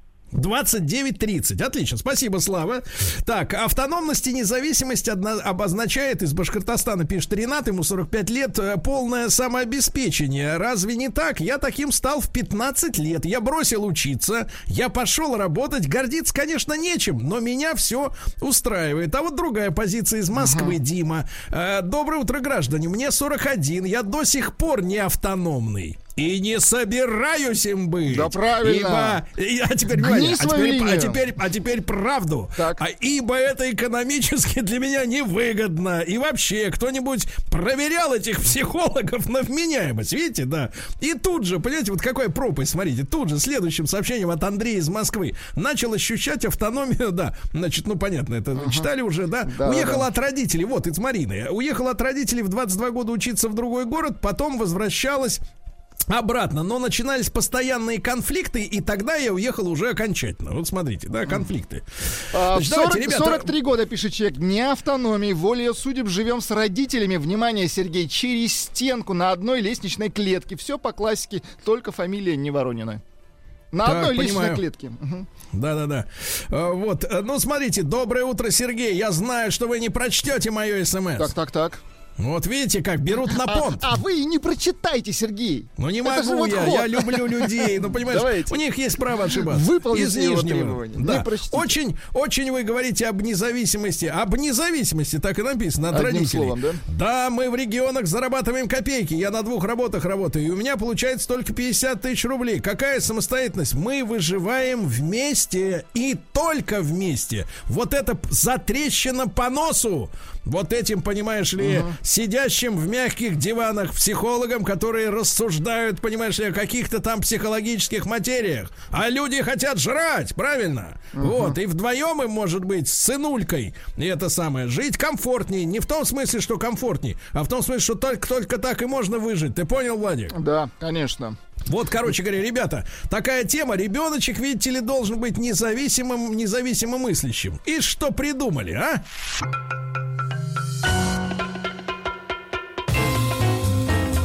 Сергей Стилавин и его друзья. Так, независимо мыслящий автономный ребенок. Вот о чем уже, э, не стесняясь, говорят со страниц глянца психологические специалисты нового п- поколения. Давайте Валеру из Югорска послушаем, потом ваше сообщение в WhatsApp. Валер, добрый день, доброе утро. Да. Доброе утро. Валерочка, ну твой взгляд, во-первых, теоретически ребенок может быть э, автономным в семье. Ну, я как думать, наверное, автономно он может. Но это, наверное, как раз-таки детей готовят, э, чтобы они вступили в ряды овального, скорее всего. Ну, такие мысли внушают. А, конечно, я считаю, что независимым человек становится только тогда, когда он сам себя начинает э, полностью обеспечивать и содержать. Да, ну понимаете, понимаете, да, вот я с Юра, Юра, э, Валер, простите, Юр, Валер, я э, совершенно согласен относительно вот отве- ответственности, да, потому что то, что вот психолог даже в нашем эфире сказала, ну вот, чтобы ребенок чувствовал себя ответственным, это вот любимое женское слово, чтобы мужик был ответственным. Но чем отвечать-то? Ответственность это всегда материальная история. То есть ты разбил э, вазу, э, э, купил новую, правильно? Э, Стекло разбил, вставил новое. Чем может ответить трехлетний ребенок? Ну реально, ну как это, что значит ответственность, если нечем ответить? Ну нет, ну, по нулям. Спасибо большое. Вот смотрите, из Кургана. А, Доброе утро. От родителей съехал уже 10 лет как, когда женился. Но все еще на подсо... На, под... на, подс- На подсосе ничего страшного. Это имеется в виду финансовая а, э, извините, да, да. составляющая. А, контекст другой, да. У родителей то, то денег на квартиру мне подкинут, то на бензинчик. На бензинчик, да. А, никакой автономии нет. Александр 36 лет. 36 лет на сих- бензинчик. до сих пор, Алло. да. А у меня все наоборот.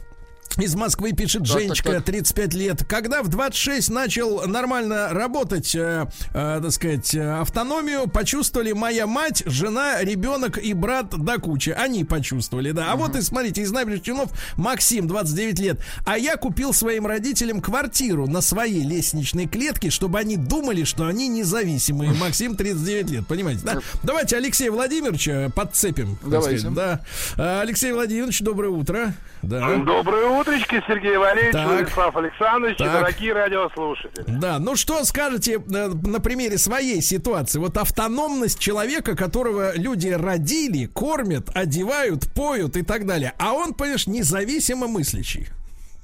Ну, я скажу так, мозгоправые реально неправые. Такое ощущение, что у них нет ни мамы, ни папы. Вот э, мне кажется, что автономия человека появляется только тогда, простите, конечно, но когда родители уходят. А до этого, ну как вот, э, да, мама не помогает там деньгами, ты типа сам мыслишь, но как же маминых котлеток не поесть? Не посидеть с отцом, не отработать, так сказать, кистевой бросок. Это, Опять. ведь это тоже, как бы, это не автономия, наверное. Просто они хотят тоже с тобой общаться.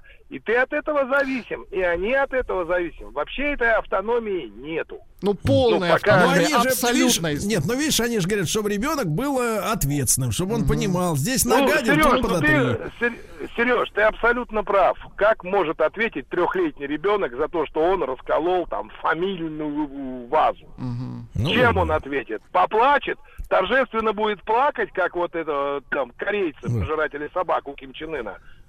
То есть он будет более обильно плакать, и ты почувствуешь, что он раскаялся и, так сказать, вот Ну, это бред полный, мне кажется. Ну, Да, спасибо, да. спасибо, Алексей Владимирович, спасибо, хорошего дня.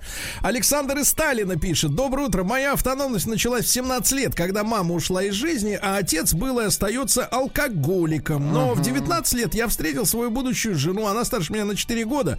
Так и закончилась опять меня- моя, я бы сказал так, по-морскому скажу, автономка. Автономка, да? Ну вот давайте Эльвиру послушаем из Москвы. Эльвир, доброе утро.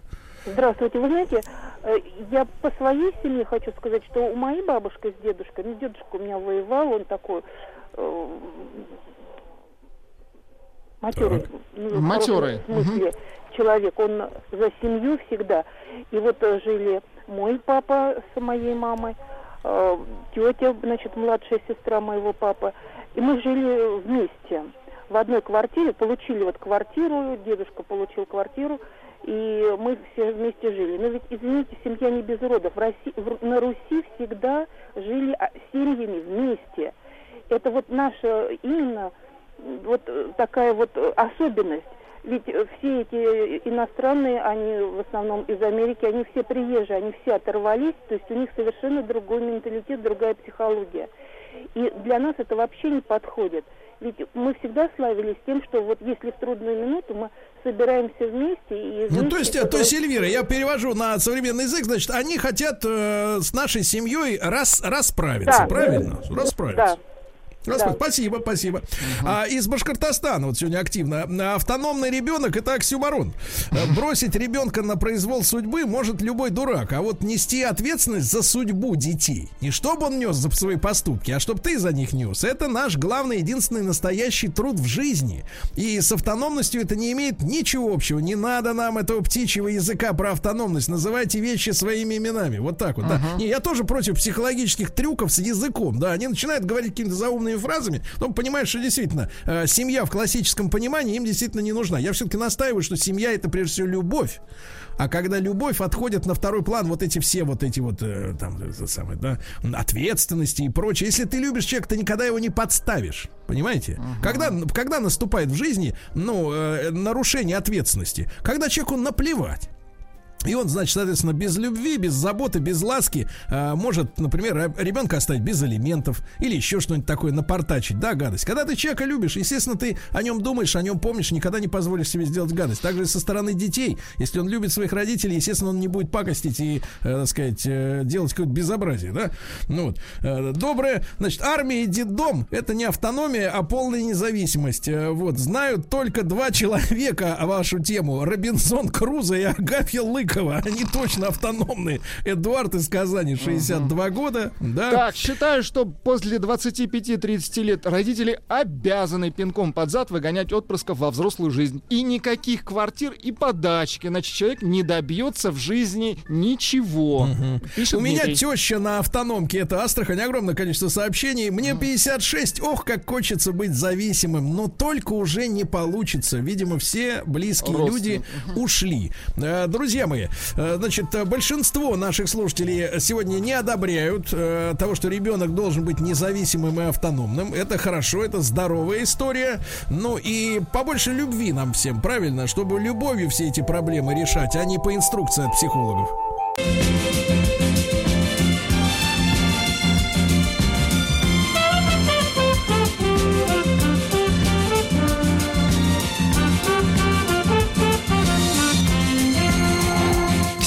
Стилавин и его друзья. Среда.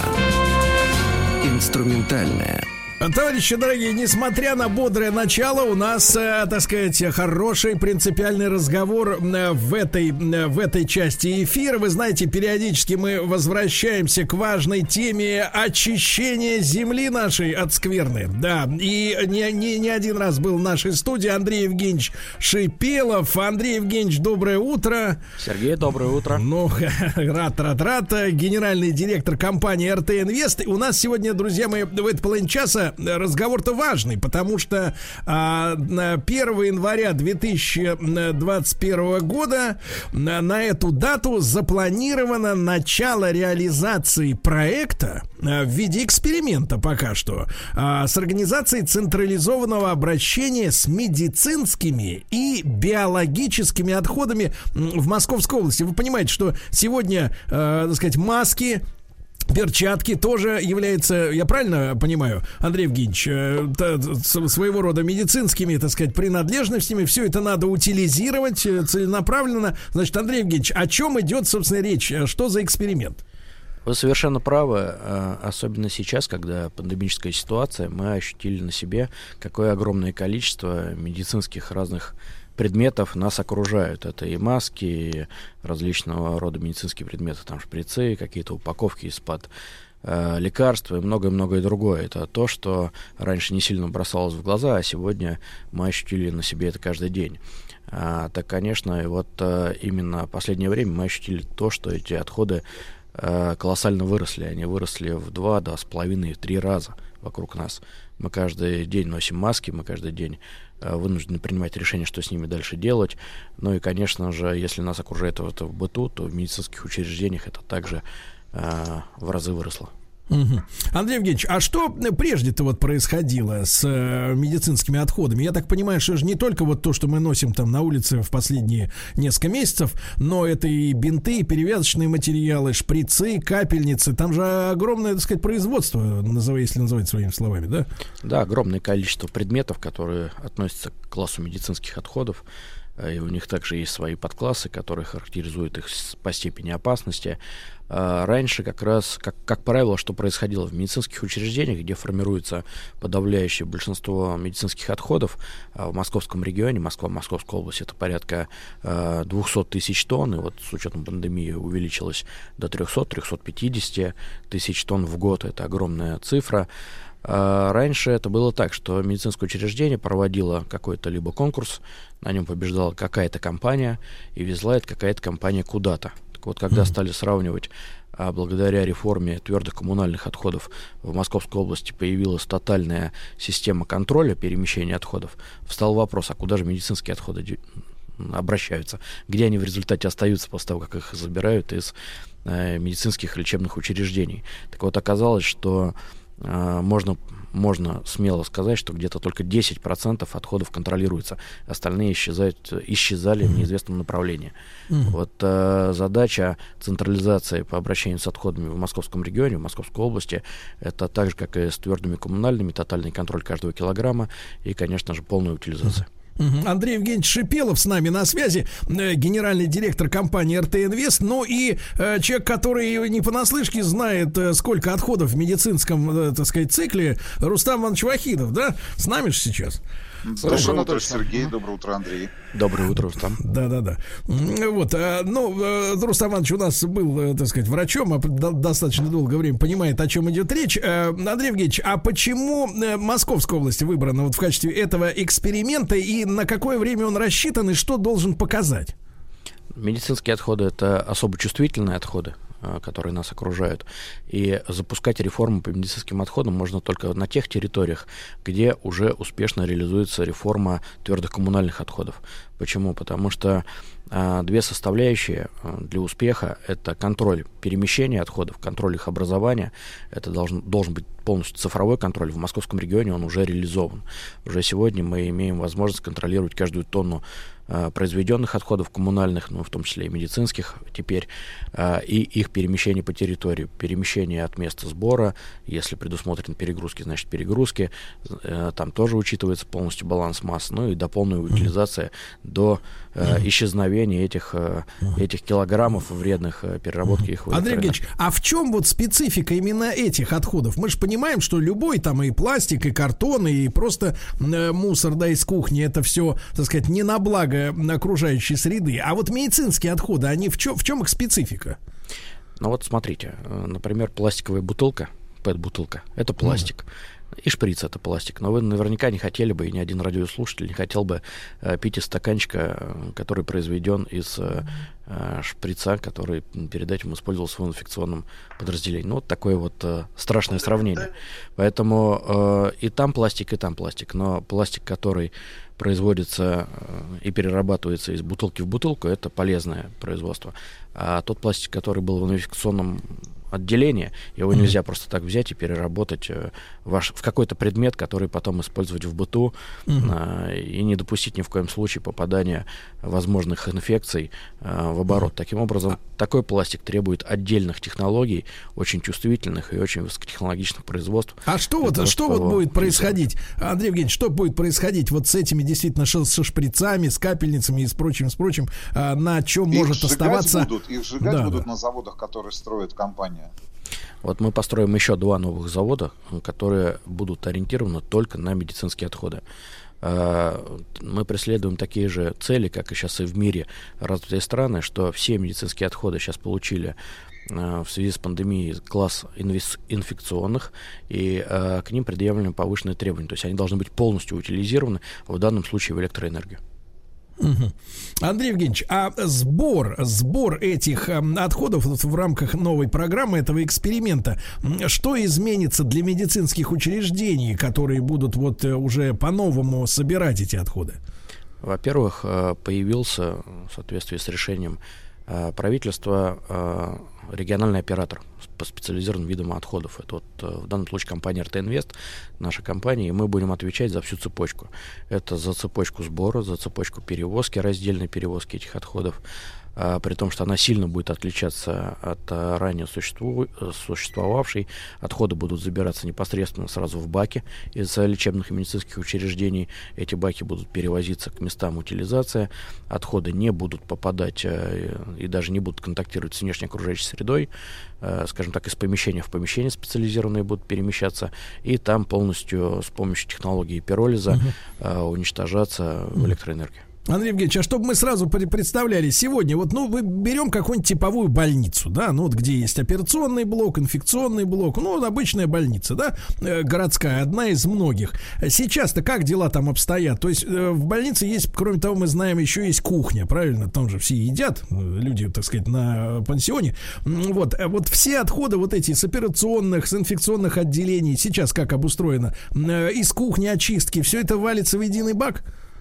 Везде по-разному, где высокая культура слежения за этим, то, как правило, разыгрывается конкурс, на конкурс приходит компания, которая обязана вывести с территории лечебного учреждения. Но дальше лечебное учреждение не отвечает за то, куда эти отходы поехали. То есть нет такой ответственности. В то же время нет такой ответственности ни у кого вот в данный момент. Э, И это, конечно, большая э, ошибка, потому что контролировать нужно не только э, тот этап, когда собрали и вывезли с территории лечебного учреждения медицинского, но и всю цепочку до полного уничтожения этого килограмма, который забрали. А на медиков будет возложено, ну, на руководство этих лечебных заведений, э, необходимость сортировать. Вот как мы с вами же уже, ну, раз 10, наверное, в эфире встречались и, и разговаривали, да, о сортировке. Я являюсь самым э, преданным, э, так сказать, адептом э, сортировки мусора, да. Завел себе несколько баков, пакетов и, соответственно, сказать, э, смотрю за процессом. И, Кстати, могу сказать, что по объемам, вот если брать объемы, то самый большой объем э, доля, да, мусора бытового, это упаковка полиэтиленовая, стеклянная, какая угодно, но упаковка вот в долю, в объеме, да, это я, я уже понял, не очистки. Что же Вот. вы покупаете, Сергей? Упаковку. Как я понимаю, что я, я работаю Упак- на упаковку. да. Упаковку в упаковке. Да, да, да, так вот, да, так вот, а Чтоб в потом больнице... положить в упаковку в баке. Да, да, да, а в больнице, соответственно, вот э, есть ли у них мощности, ресурсы человеческие, вот заниматься этой сортировкой и как их контролировать? Не попадет ли, например, э, какая-то будет ответственность за то, что в бак, например, с очистками снова попадет шприц с каким-то, с какой-то инфекцией? Вы знаете, в крупных лечебных учр- учреждениях, внутри самих учреждений, как правило, это организовано. Почему? Потому что отдельные емкости, например, в операционных, отдельные емкости под другие виды отходов в тех же столовых, просто в стационарных э, третьей емкости. И, как правило, это уже организовано. Но кроме крупных лечебных учреждений, э, есть такие, как ветклиники, другие э, частные маленькие организации, которые так или иначе связаны с системой здравоохранения, не только человека, там, животного. Э, Поэтому вот э, там нужно наводить порядок. А будет ли на законодательном уровне, э, так сказать, какое-то обязательство в отношении этих э, ну, коммерсантов, э, там, ИПшников тех же, введено? Что-то предполагается в этом смысле? Да, вот как раз э, отдельно разработанным федеральным проектом под э, вот этот пилотный проект, который мы сегодня обсуждаем, э, предусмотрено четыре этапа введения э, вот этой системы. Рассчитан этот эксперимент аж до 1935 года. Э, вот мы предполагаем, что прямо на самых ранних этапах мы э, представим отдельные специализированные контейнеры, которые уже будут в себе содержать и чип, который будет показывать наполняемость этого контейнера и передавать нам свои координаты. Ну, то есть такая уже высокая цифра придет в том числе и для целей контроля образования и перемещения. Андрей Евгеньевич, неужели чип 5G? Нет, скорее всего, чип интернета вещей, но никак 5G. А, а, Да. Андрей Евгеньевич, а, а как простых людей, таких как мы с Сергеем, а, будете приучать раздельно выбрасывать медотходы? А, ну, несмотря на то, что этот процент невысокий, как бы нас это лично не окружало, но это меньше 5%, когда человек продуцирует В медицинские отходы, да, в, объ- в общих объемах территории. Поэтому вот на тех современных комплексах, которые у нас сегодня есть, самое главное, чтобы отходы не попадали в синие баки, где раздельный сбор. Там, где смешанный сбор, серые баки, ничего страшного, если туда попадут маски и перчатки, но, опять же, при соблюдении санитарных норм, э, любая маска, любые перчатки, любые другие медицинские а, предметы, которые вы использовали, должны быть отдельно упакованы, желательно даже не в один пакет, а в два пакета.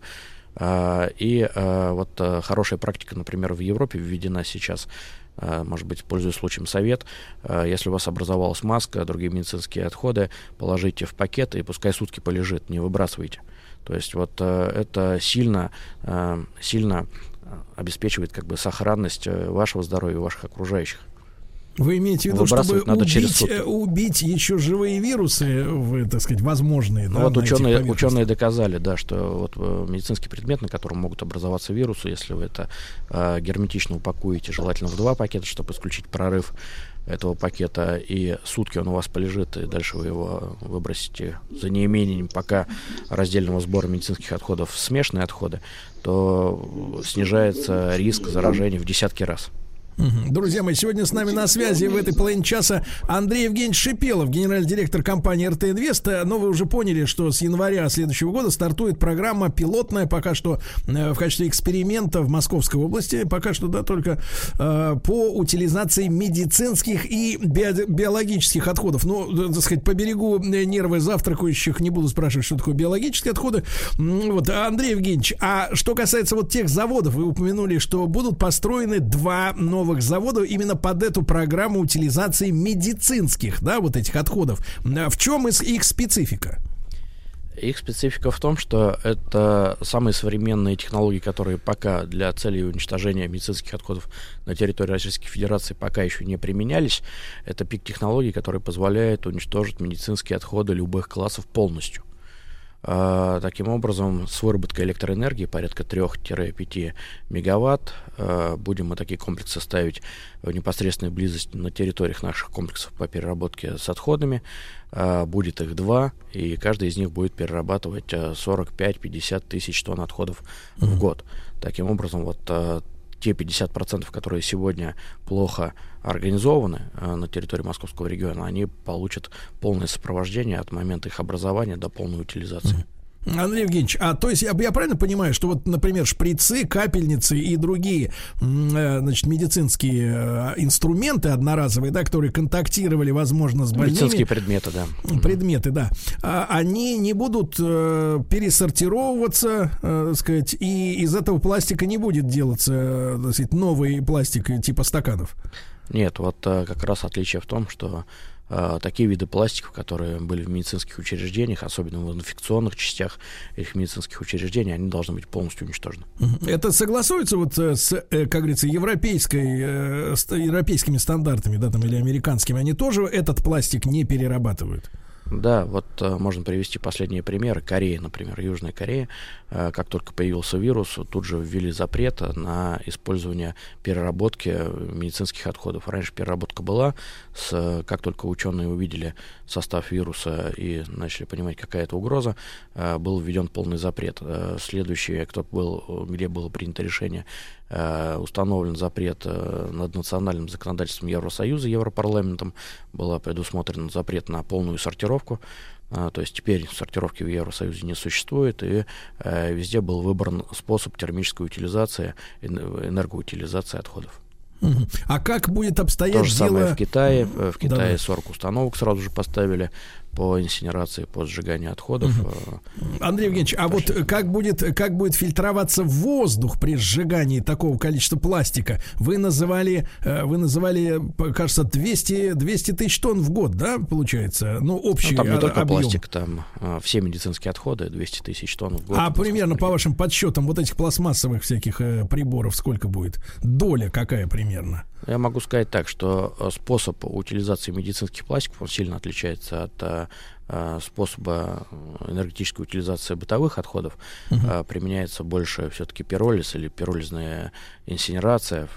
Такие два продвинутых примера, если на пальцах объяснить, как, что это происходит. В одной камере происходит полностью разложение отходов, неважно, пластики это, либо другие какие-то синтетические, может быть, отходы, в, которые попадают в, в пакет с медицинскими отходами, да, а, вот они поступают на эту установку. В первой камере полностью идет разложение на уровне молекул, по сути, до уровня газов, и дальше уже эти газы э, сжигаются с выработкой электроэнергии.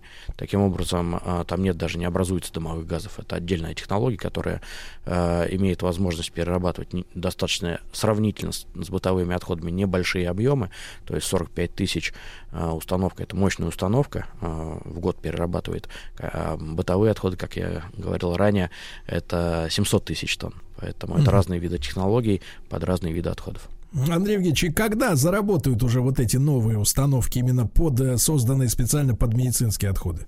Ну, вот у нас стоит э, темп, почему и выбран такой способ определения регионального оператора и проведения э, этого эксперимента, э, потому что стоят достаточно сжатые сроки, мы уже приступили к выбору технологий, к инженерингу технологий, поэтому мы, скорее всего, реализуем уже этот проект до конца 2021 года. У нас такие Мгм. стахан- А сколько- стахановские темпы. Да-да-да. А сколько будет длиться вот этот эксперимент, который покажет э, жизнеспособность вот этой новой методики? Ну, всю методику жизнеспособности, я думаю, мы уже увидим в конце 2021 года, когда мы запустим всю цепочку, потому что перед запуском инфраструктуры мы, конечно же, обеспечим, так же, как с бытовыми отходами, а, полностью безопасную логистику и покажем, что а, контролируется каждый килограмм от момента его сбора до а, момента его полной утилизации. То есть э, вся цепочка перемещения этих отходов будет а, под тотальным контролем, это будет представлено и общественности на обсуждение, и, э, скажем так, для успокоения, чтобы люди видели, что теперь каждый килограмм контролируется. Андрей Евгеньевич, ну не могу не воспользоваться тем, что вы в нашей студии. Я напомню, что с нами Андрей Евгеньевич Шипелов, генеральный директор компании РТ Инвест. Э, Такой, поскольку мы уже глубоко вовлечены, вот э, Рустам э, полностью вовлечен в сортировку мусора, да, и я тоже. Вопрос, а вот в условиях самоизоляции, да, вот несколько месяцев мы прожили вот в необычных, мягко говоря, условиях. С вашей точки зрения, с профессиональной, мусора стало больше, столько же, меньше. Есть, были какие-то вот такие ваши наблюдения статистические за обстановкой? Да, конечно же, м, так как это нас окружает, мы с этим работаем. А, Коммунальных отходов стало больше, это те отходы, которые образуются у нас в квартирах. А, Коммерческого мусора стало меньше, но в общем объеме а, всех отходов, которые производятся, вот, ну, в данном случае на, Моск- на территории Московской области, стало на 25-30% больше. Это с учетом того, что очень многие жители города Москвы э, приняли решение карантин проводить на территории Московской области, на дачах. Э, кто-то снимал дачи, кто-то воспользовался своими, у кого они есть. Ну и приток э, населения, проживающего на территории Московской области, стал выше. Спасибо большое. Э, Друзья мои, э, я еще раз напомню, что с января следующего года стартует э, эксперимент, программа именно в Московской области по комплексной утилизации медицинских и биологических отходов. Андрей Евгеньевич, будем мониторить. Приходите снова в нашу студию, да, будем говорить о том, как идет работа уже непосредственно на месте. Андрей Евгеньевич Шипелов, генеральный директор компании РТ Инвест. Огромное ему спасибо за интересную, важную информацию. Ну и, конечно, Рустам Ивановичу за м, поддержку, за поддержку в нашем разговоре. Большое спасибо.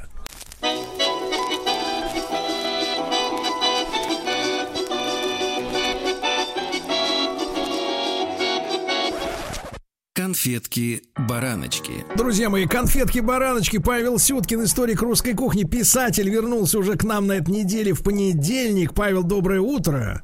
Доброе Вот. утро, здравствуйте. Категорически рад нашей, нашей утренней встрече. Павел, ну вот мы э, первую часть этого, этого эфира, этого часа, да, посвятили вопросам переработки, вы слышали, наверное, да, частично. И вот э, я понял, что никогда вас не спрашивал, а вот в нашей-то, как говорится, в русской кухне, в нашей тра- традиции, э, куда было принято, как говорится, девать отходы? В Европе, в Европе выливали из окна. Мы знаем, мы благодаря этому появились широкополые шляпы. Мушкетерские. Вот. Да, а вот у нас-то на нашей земле. Ну, вы удивитесь, но на самом деле, а, ну, понятно, что отходы там просто, так сказать, могли а, выбрасывать, ну, я имею в виду, там, какие-нибудь очистки от картошки, да, там, могли просто давать а, на корм скоту, вот, но если отходы понимать э, вот э, в более широком смысле, вот, то, что оставалось от стола, то многие вещи, например, шли на тот же самый винегрет. То есть то, что, извините, не доели с вечера какое-нибудь а, жареное мясо, какую-нибудь баранью ногу там, предположим, да, вот ее с, ут- с утречка можно было бы поскоблить мелко там, так сказать, то, что не доели, мелко порубить, замочить в уксусе и, пожалуйста, сделать такое блюдо, как винегрет. Да, друзья, у нас сегодня тема как раз винегрет. Мы считаем это нашим национальным достоянием, да, споры между людьми, которые говорят, что больше любят оливье, а другие отвечают, нет, винегрет круче, они не прекращаются. Где-то рядом э, сельдь под шубой, да, томится, и тоже, так сказать, подает голос. А, Павел, но я не ослышался, вы винегретом назвали мясное блюдо. Конечно. Э, На самом деле, все, что вам нужно знать про наш русский винегрет, написал Владимир Даль в своем словаре еще в 60-х годах 19 века. Так вот, винегрет, пишет он, это окрошка, но без квасу, а с приправой уксуса и горчицы. То есть у нас все, как вы понимаете, крутится вокруг окрошки. То есть э, салат оливье это окрошка с майонезом, а винегрет это окрошка, э, но без уксуса, но с, с прибавлением масла, горчицы и уксуса. Вот. Вот, а, ну, это, конечно, шутки шутками, вот, но, по сути дела, конечно, смотрите, винегрет приходит к нам где-то в конце 18 века. То есть понятно, что это совершенно не исконное э, какое-то недомостроевское блюдо. Более того, вот вообще такие мешанные салаты, то есть вот состоящие из разных там компонентов, мелко нарубленные, они абсолютно не характерны для русской кухни. Э, То есть у нас и специи обычно просто ставились рядом где-то на столе, пожалуйста, масло, кислое молоко, уксус, там все, все, все что угодно, да, горчица, вот. И э, подавалось обычно вот цель, цельным куском, да, большим. Ну, исключение здесь могло, могло быть только, ну вот, начинка для пирожков, рубленая сечкой. Вот. Все остальное, конечно, никаких подобных салатов быть и То не есть, могу. то есть, Павел, у нас в традиции монохром, правильно? Или красное, или белое? То, Да, то есть да. черный или белый, извините. кру- в крупном Ну, то. жанре мы работали, работали тогда наши повара. Вот. Э, В чем еще отличие э, того старого винегрета? А, В том, что действительно можно было отправить туда и мясо, и рыбу, и птицу. Э, в- Вообще это называлось в те времена, э, жанр этот назывался уборный винегрет. Ну, уборный в смысле убирать, красиво украшать. Да. Павел, а вы, вы, вы, вы лично ели винегрет с мясом? А мы делали на самом деле такие попытки. Мы делали винегрет вот такой уборный даже тельным, то есть это вот рубленые котлетки рыбные такие, может быть, э, ну, так сказать, встречали мы с вами, как-то говорили. А не чем говорили, это они- все, чем это все заправляется? То есть, если мы берем О. овощи, туда мясо, а потом... Вот, вот э, заправляется это все. Вот э, если мы вот прочитаем даже ну, классика нашей кулинарии Василия Лев, Левшина, его кулинарный словарь 1795 года, так он пишет э, совершенно просто. А, Винегрет, так называется холодное кушание, делаемое из остатков жареного всякого мяса. Взять остатков телятины, разных домовых и диких птиц жареных, обрезать ломтиками, укласть на блюде, гарнировать рубленными каперсами, оливками, огурцами, лимонами солеными, петрушкой, свеклой вареной, яблоками свежими. И все это облить соусом салатным, делаемым из уксусу с прованским маслом и малою долей горчицы. Вот, Ну, то есть получается, а- абсолютная получается, классика. что не, не- не- совсем не тот винегрет, который мы любим. Совершенно верно. То есть сегодня, э, так сказать, ни- ни- никто чего- чего-то подобного, э, наверное, не воспроизводит на своей кухне. Хотя отголоски того старого винегрета, они существуют, потому что, э, между прочим, одно из э, первых упоминаний винегрета, именно э, это еще конец 18 как раз века, где говорится о винегрете с анчоусами. А, вспомните, что сегодня некоторые делают винегрет с селедочкой. Так.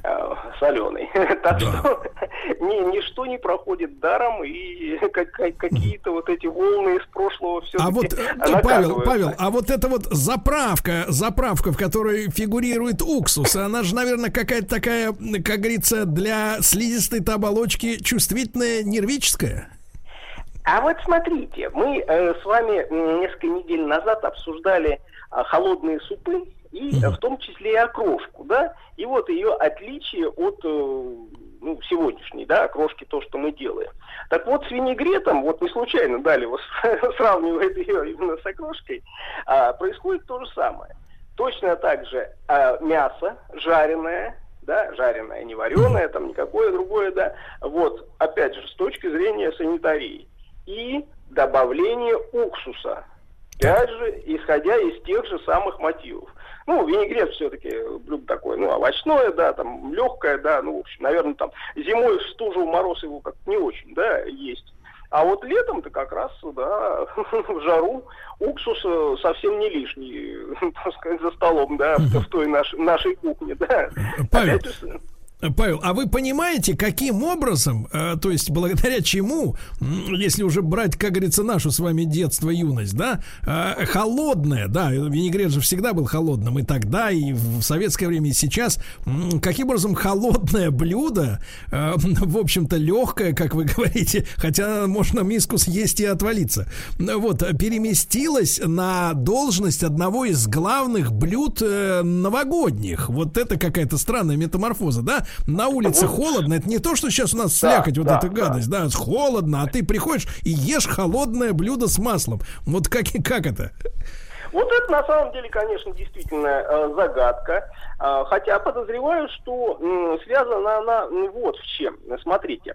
А, дело в том, что у нас как раз уже в нашей советской кухне а вот э, с 30-х до 60-х годов он такой очень э, серьезный период э, для эволюции, не только там в связи с войной да, и голодом, а э, еще, например, потому что салат вот понимание салата, да, вот э, блюдо, которое, например, оно э, еще в книге о вкусной и здоровой пище, которая там 39 года, первое издание, и это исключительно атрибут горячего блюда.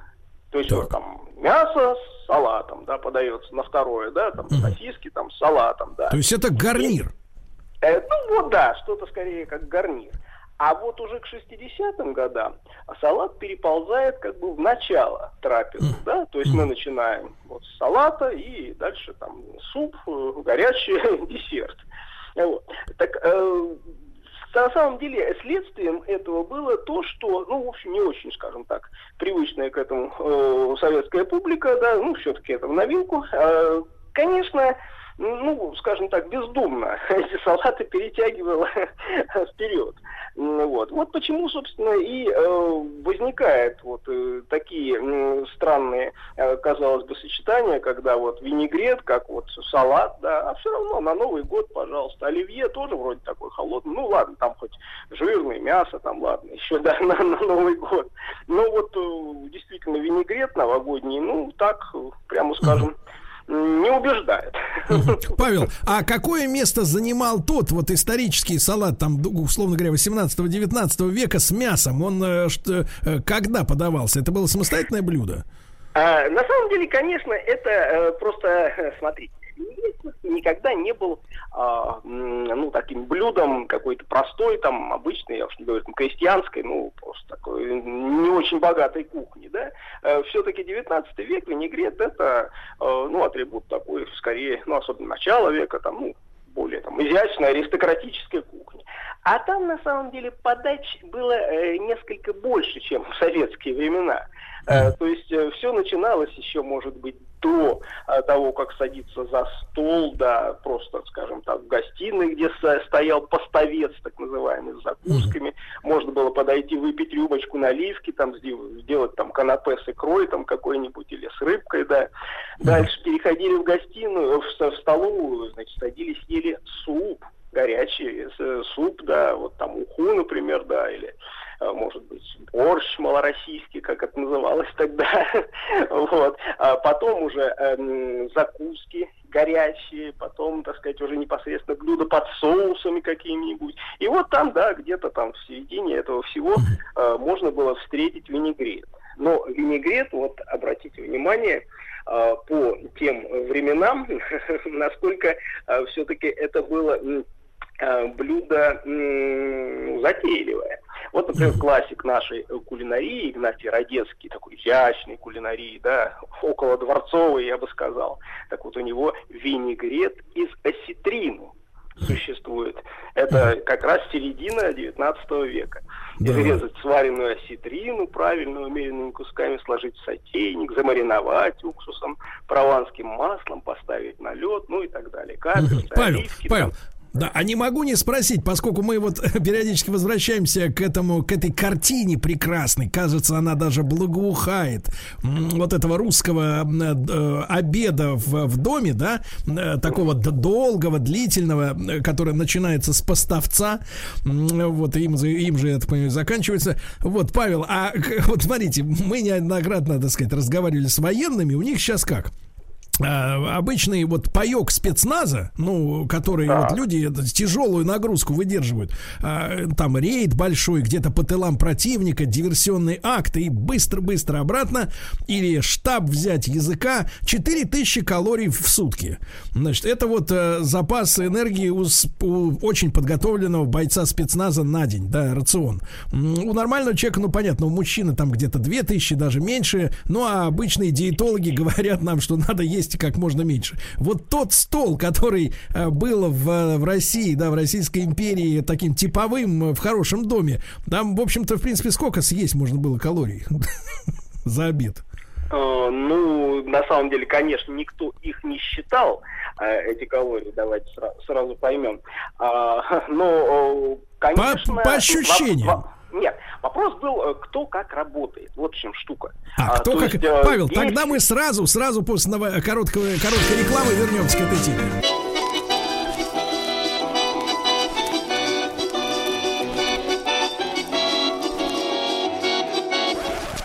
Конфетки-бараночки. Дорогие друзья, сегодня с нами Павел Сюткин, э, историк русской кухни, писатель, как обычно. Павел, еще раз доброе утро.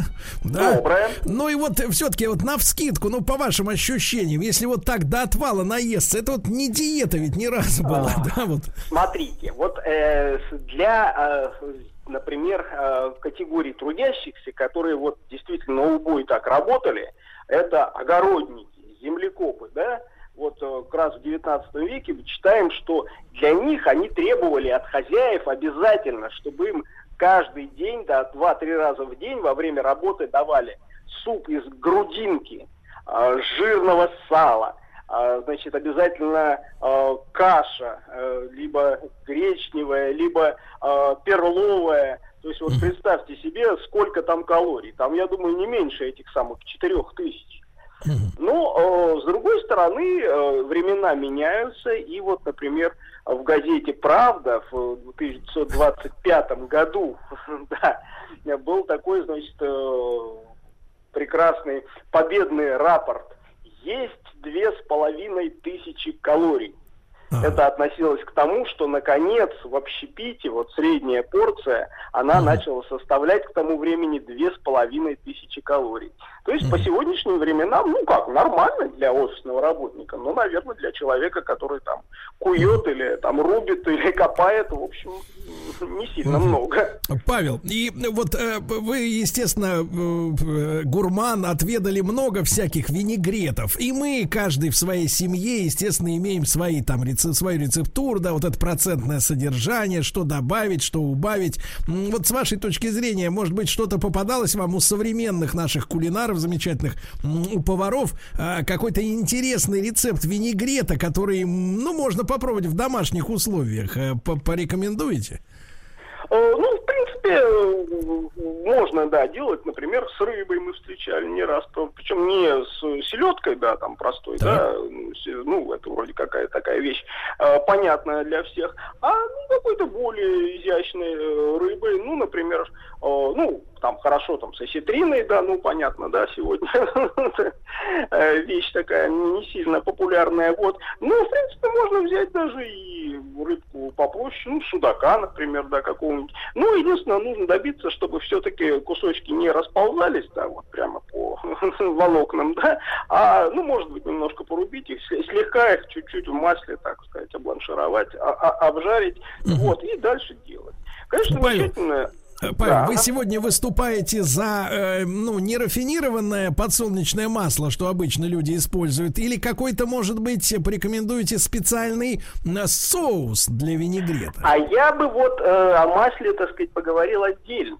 Э, потому что, например, у того же Даля встречается э, упоминание, э, что вот в Саратовской э, губернии, да, винегрет называется горчишником.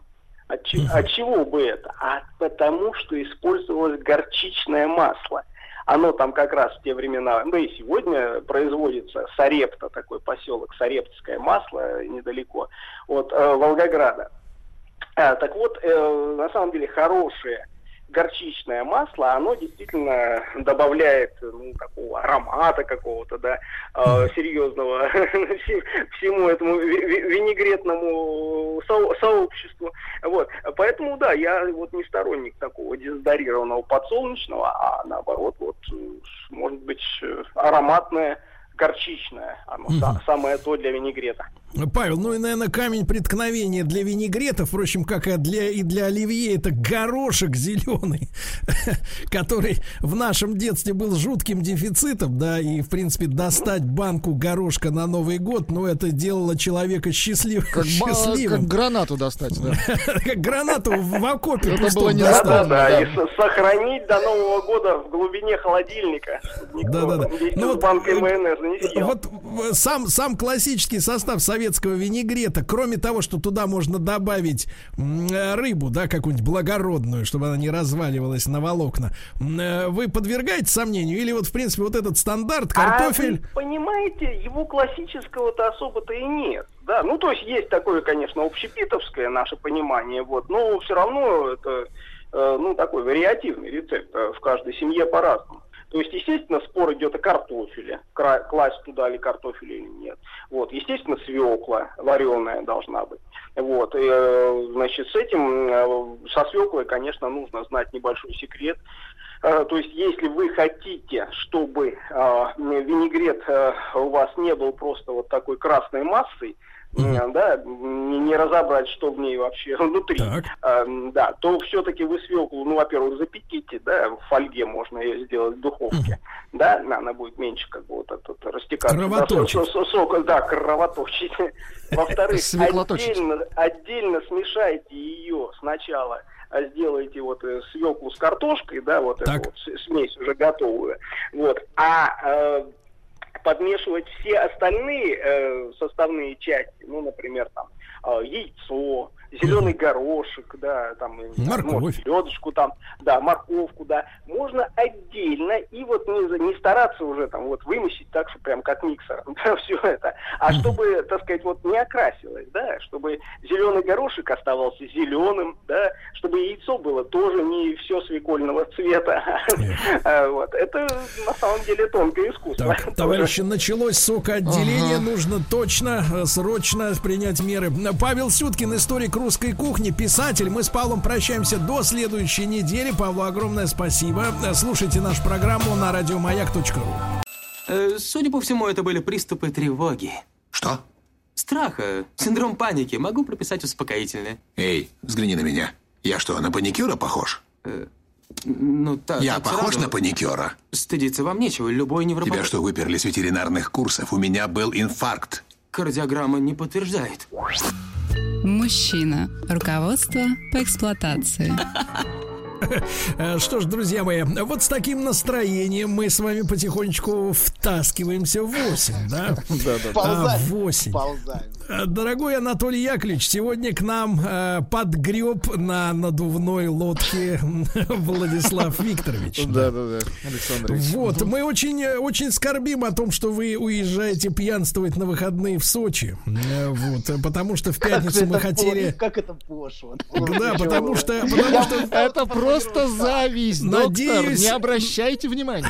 Надеюсь, вы не одиноки в этом путешествии, да? А это уже личное. Док, не И- отвечай. Да-да-да, и ваши поклонницы могут сравнить, кого из них пригласили в Сочи, а кого нет. А мы надеялись записать нашу новую программу, но что ж, не случилось на этот раз. Хорошо. Анатолий Яковлевич, значит, к вам небольшая претензия. Сейчас она прозвучит э, в исполнении Владислава Викторовича. Так. М, Значит, Владуля, фраза должна быть следующая. Ну-ка. А это не вам решать, да? Вот, смотрите. Ну да. А, Почему быть матерью непросто? Звучит вопрос. Да, определенно. Звучит именно так. А тут Владик говорит, а это не вам решать. Да-да-да, совершенно точно.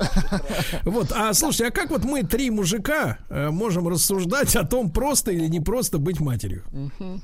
Ума не приложу. Вообще, вообще не знаю. Это- Мне кажется, это абсолютно абсурдно. Как вышел такой целом, трюк, доктор?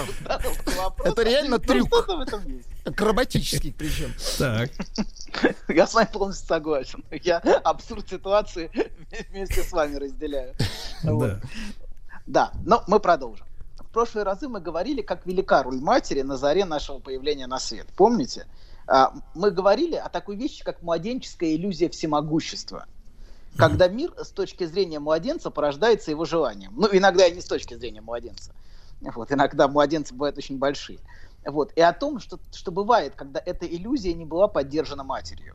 Когда матери не было, или мать была холодная, отстраненная, депрессивная, когда ребенок сразу наткнулся на стену реальности. Вот. И как это может быть травматично, мы вернемся к этому разговору, когда будем говорить через пару передач о том, что такое истинное и ложное я. Вот. И как ложное я формируется в качестве защиты. А, да. А сегодня я хочу еще, может быть, одну, ну, может, две передачки посвятить матерям. Но не с точки зрения того, что они опять там должны. Вот, а поддержать матерей и поговорить о том, что быть матерью действительно очень непросто. И в нашей передаче, особенно со стороны нашего прекрасного инфант Терибль, вот, иногда звучат нотки, слегка обесценивающие роль матери. Поэтому в качестве компенсации Так. и да, и перед недельным перерывом я, значит, решил сделать передачу в поддержку Погодите, матерей. погодите, вы на целую неделю уезжаете пить в горы? Опять зависть. А что здесь дурного, если перляж прекрасен? Продолжайте, доктор, не слушайте. Хорошо, хорошо. Ладно. Так вот, значит, а, а, да, в на- да, а такая о, о чем мы? Вы сбили меня, Вы Сергей. едете на всю неделю, вот об этом и сейчас. Вот вы нас сбили, понимаете этим? Хорошо. Сбили. Ладно. Короче говоря, да, а, быть матерью это большой труд, требующий огромных эмоциональных ресурсов, самоотдачи и готовности посвятить значительную часть жизни маленькому требовательному существу. Мы все, конечно, находимся в неоплатном долгу перед матерями. Но я не хочу поддерживать матерей через стандартную песню, от которой всех, всех нас воротит. посмотри, что для тебя сделала мать, ты и по гроб жизни обязан. Это что за Вот. песня такая? Это что за Ну, песня такая ну, у вас воротит? Что значит песня, стандартная песня? звучит. с- Конечно, э, конечно. Со стандартными словами. же? Хорошо. Конечно, абсолютно, абсолютно стандарт. А, что, а- Стандарт- а кто, стандарт по-вашему, кстати, доктор, стандартный певец стандартной песни? Певец ртом. О, боже.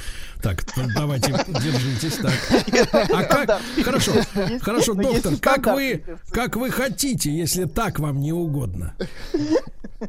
Так ладно, продолжаем. Вообще говоря, а, конечно, матери могут ожидать, что со временем дети смогут оценить, что она для них сделала. Но нет ничего глупее, чем требовать благодарности и уж тем более выставлять счета за появление на свет.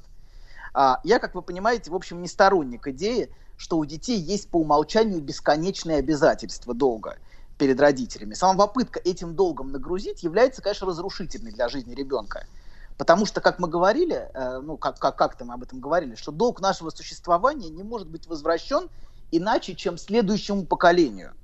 Хотя чувство благодарности, конечно, это нет, это все не отменяет. И очень ценно а, и очень важно, когда человек способен испытывать чувство благодарности. И это в первую очередь обогащает самого человека, человек, который способен это чувство испытывать. Вот. Но оно может появиться только изнутри самого человека, а не потому, что его навязывают. Настоящая благодарность идет изнутри, а то, что навязывается, не может быть.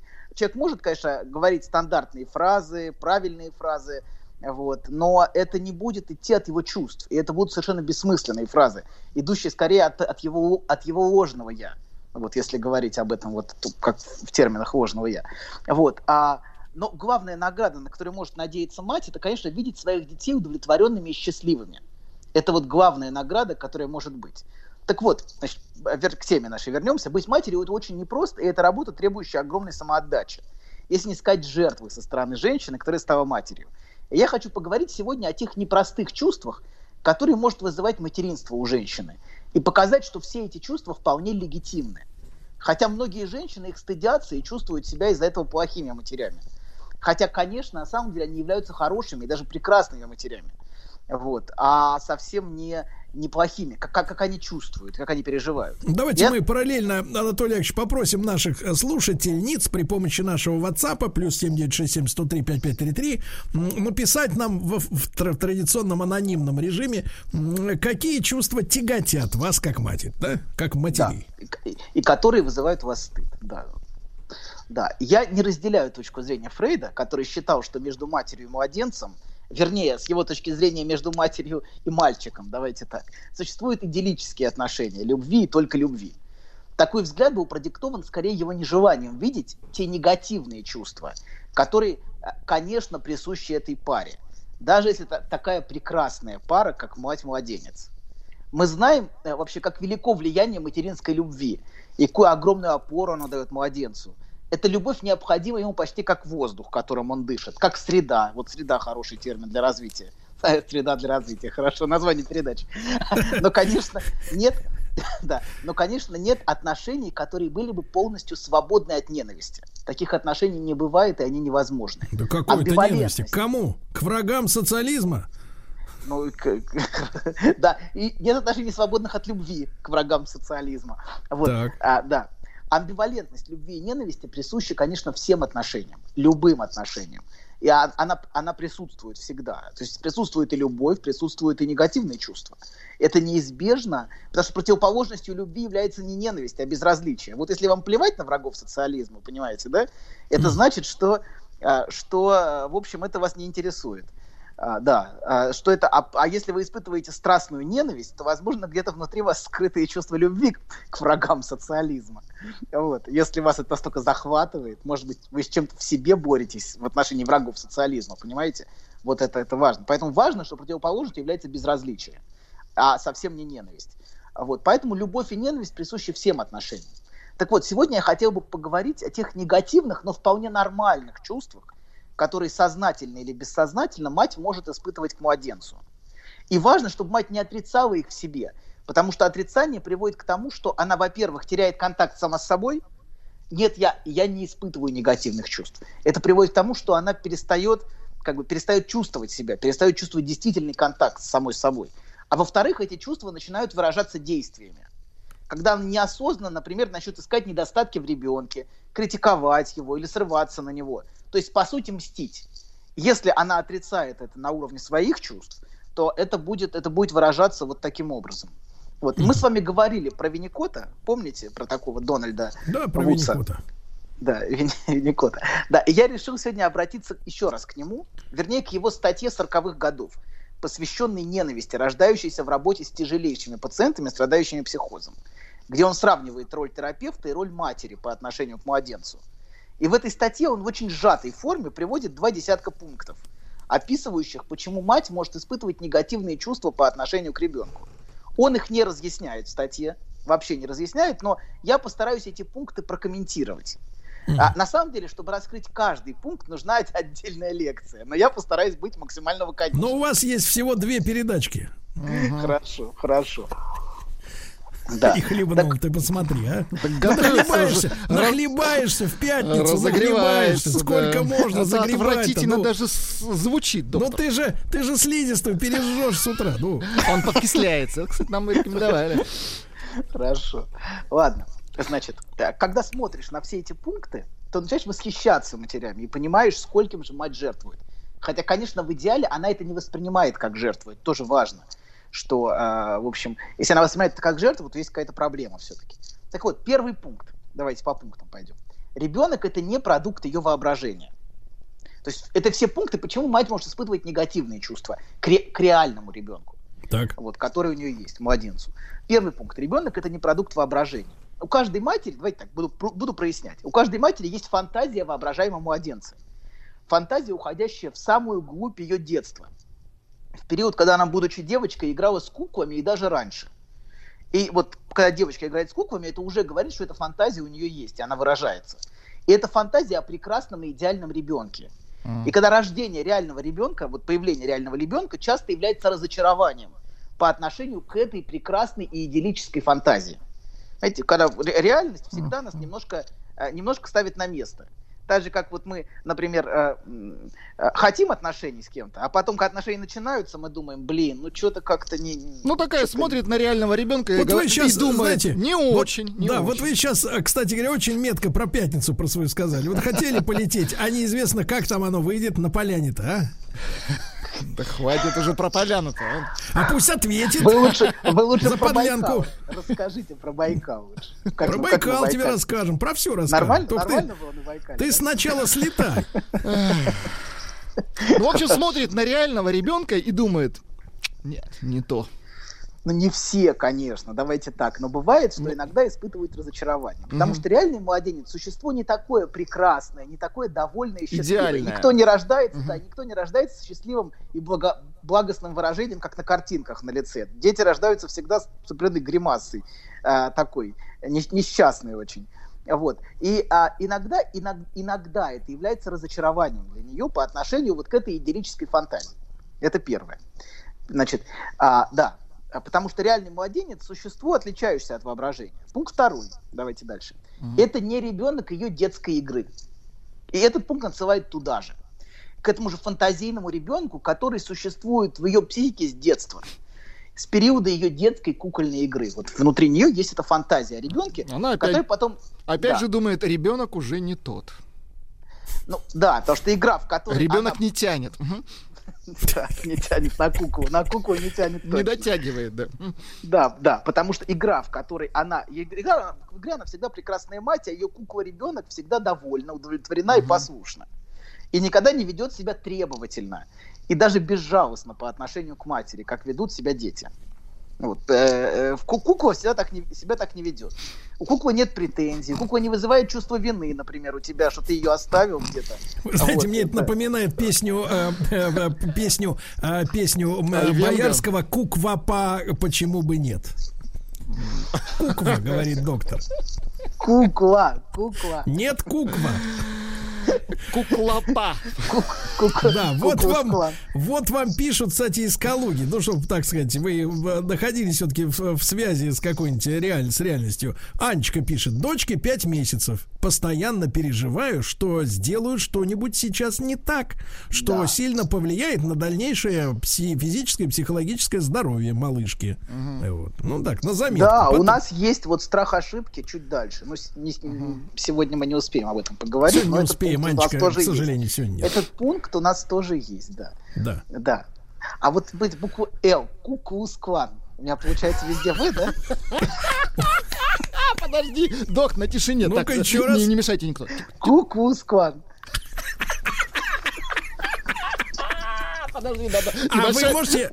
Нет, а наоборот, можете ква-ква сказать. Ква-ква-ква? Не, ну ква у него, ка, ка у него креп, э, крепкая. Крепкая, Хорошо. крепкая К. Передняя, да. Ладно, продолжаем. А. Чтобы, чтобы добить вот эту юмористическую пятиминутку из, с Камчатки, там уже вечер, пишут нам «Добрый вечер, меня как мать напрягает, что муж тоже стал ребенком, принеси, убери, поправь, бесит». Вот так. Да, прекрасно. Это тоже, да, определенный важный аспект. Регрессия. Отец тоже иногда регрессирует до состояния младенца, когда появляется младенец, и начинает конкурировать за внимание мамы. Если отец не способен, если мужчина не способен занять мужскую позицию, отцовскую, отцовскую, он начинает а, воспринимать ребенка как- конкурента воображаемого за внимание матери. Вот так на Ну местном вы, месте доктор, матери я вам, жена. я вам помогу, Ладно. помогу решить этот, э, как говорится, ортопедическую проблему. Вы говорите не куква, а пупс. Это проще. Давайте с пуп- да, вернемся к пупсу. Пупс. Да. А, продолжаем. Следующий пункт. Третий. Ребенок это не ребенок отца. Э, Здесь он вс- всего три слова говорит, и придется разъяснить, потому что вообще ничего не понятно. А, в его статье они отсылают прямиком нас к теме Эдипа, вот эти три слова в его статье, где девочка бессознательно мечтает, а, а, с точки зрения эдипальной конструкции, получить от отца то, что ребенок дал матери. Он дал матери знак своей любви. А, и, а, в эдипальной фантазии это ребенок. Ребенок является знаком любви отца по отношению к матери, который он ей дает. Понимаете, да? Ну, такой увесистый знак мгм, любви. Да, абс- определенно, да. И именно отсюда идут корни желания женщины что-то получить от мужчины, что будет знаком его любви. Вот к, к этой эдипальной фантазии восходит. Она не обязательно хочет получить ребенка, она хочет получить что-то от него, что будет знаком любви. Но а, высшим выражением этого является ребенок. Вот, да. Но некоторые предпочитают не ребенка, а что-то другое получить от мужчины, без сомнения. Вот. А эдипальная фантазия, разумеется, невозможна в реальности, как вы понимаете. Это чистая фантазия. Но это бессознательная фантазия, а она структурирует женскую сексуальность и ее отношения с мужчиной. Что-то от мужчины получить. Понимаете, получить выражение его любви к ней. Вот. И этим а, выражением любви является ребенок в идеале. Но я не буду сейчас углубляться в эти психоаналитические дебри, потому что мы в них сейчас утонем здесь. Вот. А в любом случае, тот ребенок, которого она получает от мужа, заставляет ее расстаться с этими эдипальными иллюзиями. Это, а, это определенный ребенок от мужа. Э, Скажите, Я- скажите, доктор, Да. минуточку, сейчас ускачем дальше в, прерии. А скажите, а вот если, если в виде подарка вот вашего выступает манто норковое, то иллюзии сохраняются? Да, если муж может подарить норковое манто, это прекрасно, если это будет актом его любви. Часто потребности в подарках это потребности в выражении любви, в знаке любви. Понимаете, да? Это не, не- а, вы часто обвиняете женщин в прагматизме, и я думаю, что, наверное, есть в этом доля правды, конечно. Женщина существо в чем-то более реальное, чем мужчина. Вот, э, да, конечно. Конечно. А ваша позиция ничего не дам, не дам, не дам тебе, ничего не получишь меня. Ну дай, дай, дай. Дам. Да? Ну такая Мужчина позиция. должен твердо уметь сказать слово нет. Да, нет. Проси на коленях. Да, еще одно сообщение от слушателей, как бы так сказать, перемакнуть, при- при- промокнуть вашу речь, да. Вы пока хлебните. Из Москвы. Э, чувство, что не справлюсь, что должна быть лучше, давать ребенку больше, успевать больше, и что я делаю недостаточно. Расстраиваюсь, что устаю от ребенка, хотя она такая чудесная, но иногда радоваться этим чудесам нет силы времени и эмоций не хватает. Вот видите. Да, они люди требуют от себя быть идеальными. Идеальной матерью. Есть фантазия какой-то идеальной матери, которая вот всегда счастлива, всегда все может. И эта фантазия изматывает и мешает любить реального ребенка. Она правда тяготит. Ну, Давайте вернемся. Мы обо всем этом будем говорить, о всех все эти пункты у нас будут. Вот. Просто я не хочу, чтобы мы потеряли линию. Мы говорим, это ребенок, а, ребенок не от ее отца, это ребенок от мужа. И реальный ребенок от мужа, а не фантазийный дар, полученный от отца ее детства. И от отца ее бессознательной фантазии. То есть это реальный ребенок от реального мужа. Понимаете, и это заставляет ее расстаться с тем, с, с этой мечтой бессознательной, детской, вот, а, детской и депальной. Хотя, конечно, бывают чуть более сложные конструкции. Давайте немножко усложним это. Вот. Например, незаконный ребенок от любовника.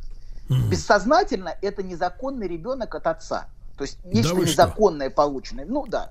Да, я говорю очень кратко и сжато, Мгм. потому что пунктов много, а, а здесь все требует разъяснений. Все, что я сейчас говорю, я понимаю, что это а, звучит голословно, но у нас сейчас не- нету времени в это углубляться. У вас самолеты, я в пятницу, я понимаю. хватит Да, уже. да, да, да, да, да, да, да, да. Короче говоря. Так, так, так. Да. Или еще. Депальный бывает, ребенок. отец- Мгм. Да, давайте еще, еще к отцу еще один пример, чтобы вот немножечко эту тему добить. А я, я все понять что не мог, что за фамилия Брайана Дипальный? А вот, вот оно что. Ну подождите. Бывает, что... Слушайте, ну и давайте, давайте, перед новостями хорошая реплика, чтобы вы понимали, с чем, мы, с чем имеем дело. Из Иванова пишет мы женщина. я Ну, смотрите, из Иванова. А, себе на дорогое вино мне денег не жалко. А потратиться на детей побольше я не могу себе позволить. Денег мало. Успокаиваю себя тем, что я заслужила, потому что растила их одна. И теперь покупаю дорогое вино. Ясно? Может быть, даже и спуманте. Чтобы добраться до корня проблемы, вам необходим курс терапии. Ты возьмешься, я доверюсь тебе. Я вряд ли подойду. Я ведь у меня э, полный комплект пациентов. Мне никак не выкроить время. И, и вообще я ухожу в отпуск. Куда? Сведения не для пациентов. Куда едешь? Отель Шератон Белл Харбор, Майами Бич. Не так уж трудно, да? Действительно. Мужчина. Руководство по эксплуатации. Ну что же, сегодня вооруженный научной методикой Анатолий Яковлевич Добин рассказывает, как трудно быть матерью и почему вот Светлана из Ленинграда ему говорит, матерью быть великое наслаждение по причине стопроцентной потребности в тебе других людей, без подлога и условностей, а мука состоит только в тревоге за них 24 на 7. Светлана 39 лет, двое детей. Вот так вот, да, пожалуйста. Прошу. Это тоже, это тоже правда. Это Да. тоже абсолютная правда, но есть не только это, к сожалению, есть много чего еще. Вот, несомненно, проблема еще в другом, что а, при такой позиции сложно отпускать. Вот в чем проблема. Когда ты получаешь наслаждение от того, что в тебе нуждаются, тебе очень сложно отпускать детей. И тревога как раз знак, часто является знаком того, что а, сложно отпустить ребенка. Что ребенок наделен функцией восполнения тебя если чрезмерная тревога. Поэтому это тоже определенный знак. Ладно, продолжим. Значит, а, но, конечно, быть матерью, многие об этом говорят, это прекрасно, но не все, не все говорят одно и то же. Не для всех это одинаково прекрасно. Для кого-то это, а кто-то, кто-то отк- открыл, открыл это ощущение матери только после второго ребенка. Вот, такое тоже бывает. А к первому ребенку, например, мать не могла чувствовать любовь, а, какую, какую открыла в себе по отношению ко второму ребенку. Вот. Ну, ладно, давайте, значит, продолжим. Мы, мы остановились на том, что это не ребенок, от, не ребенок отца. Вот. И я сказал, что ребенок от мужа заставляет ее расстаться. Реальный ребенок от мужа заставляет ее расстаться с бессознательной воображаемой фантазией а, ребенка от отца. Вот. А, да, и, ну, бывают более сложные конструкции. А, да, бывают более сложные конструкции. Например, представим, что сейчас я сейчас мне пример такой пришел в голову, что а, представим, что отец это а, такая си- грандиозная фигура, которая сильно превосходит ее мужа. Ну, например, отец он министр, например, а муж, ну так, ну кто-то, я не знаю, не знаю. Ну, Отец, бри- психотерапевт, например. Например, да, отец, например, например, э, генеральный секретарь, а муж э, милиционер. Вот. Так тоже, так тоже могло быть, и так было, да. А вот, да, и значит, и если отец сильно, сильно превосходит мужа, то иногда в таких семьях возникает ощущение, что бессознательно для женщины э, отцом ребенка является ее грандиозный отец. Бессознательно отмечу. Муж так, сбоку припека. Он ничего не решает ни в отношении ребенка, ни в отношении его судьбы. А как бы а, а включается, например, дед. Вот этот дед, который такой, вот он, он, он как бы, он знает, куда этого ребенка, что этого ребенка. А муж так, где-то сбоку тут, значит, но он не принципиален. И ощущение, что ребенок является скорее наследником для деда, чем для, чем для мужа. Потому что дед это вот такая грандиозная фигура. Вот. Ну, понятный, да, пример? Да. Владик. Понятно, любите понятно, тебя. понятно, да, такой печальный, Хорошо. понятный пример. Хорошо, следующий. А вот ва- а, ну да. Да, да, А, да. Вопрос такой. Раздражает, что дети буквально пожирают время и внимание. Сколько в них не вкладывай, все им мало. Видишь, какие ребята. Да, это тоже правда. Это тоже правда. Вот. Следующий пункт. Ребенок появился не по волшебству на свет. Мы знаем, что в сказках ребенка приносит аист, или он приплывает по реке, Либо или растет в его дают капусте. Мгм. в капусте, точно. Добрая фея А на приносит. самом деле, доктор, как происходит? Это сложный процесс. На самом деле он приносит Санта-Клаус и кладет, и кладет под елкой с такой палочкой, знаете, он ходит Да, да, все, стоп, док. Хорошо, хорошо. Стоп, все поняли. Хорошо.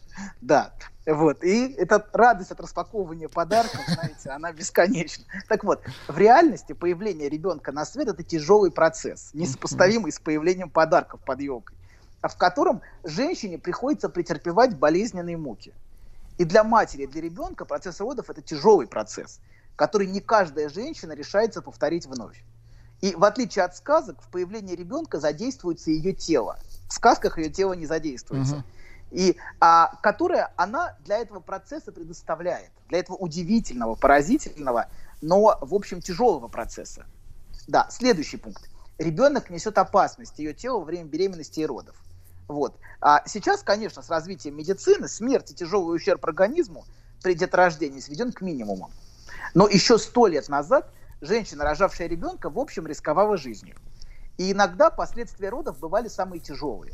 Но даже если и случились какие-то последствия, вот что важно для здоровья, а- а очень важно, чтобы мать не нагружала этой информацией своего ребенка и не рассматривала его как причину этих проблем. И уж тем более не манипулировала этим как инструментом. Потому что некоторые женщины склонны манипулировать. Вот я, значит, э, родила тебя, и вот с тех пор, значит, у меня большие проблемы там с чем-то. Я страдаю. Вот. Мгм. Я страдаю, да. С тех пор я страдаю.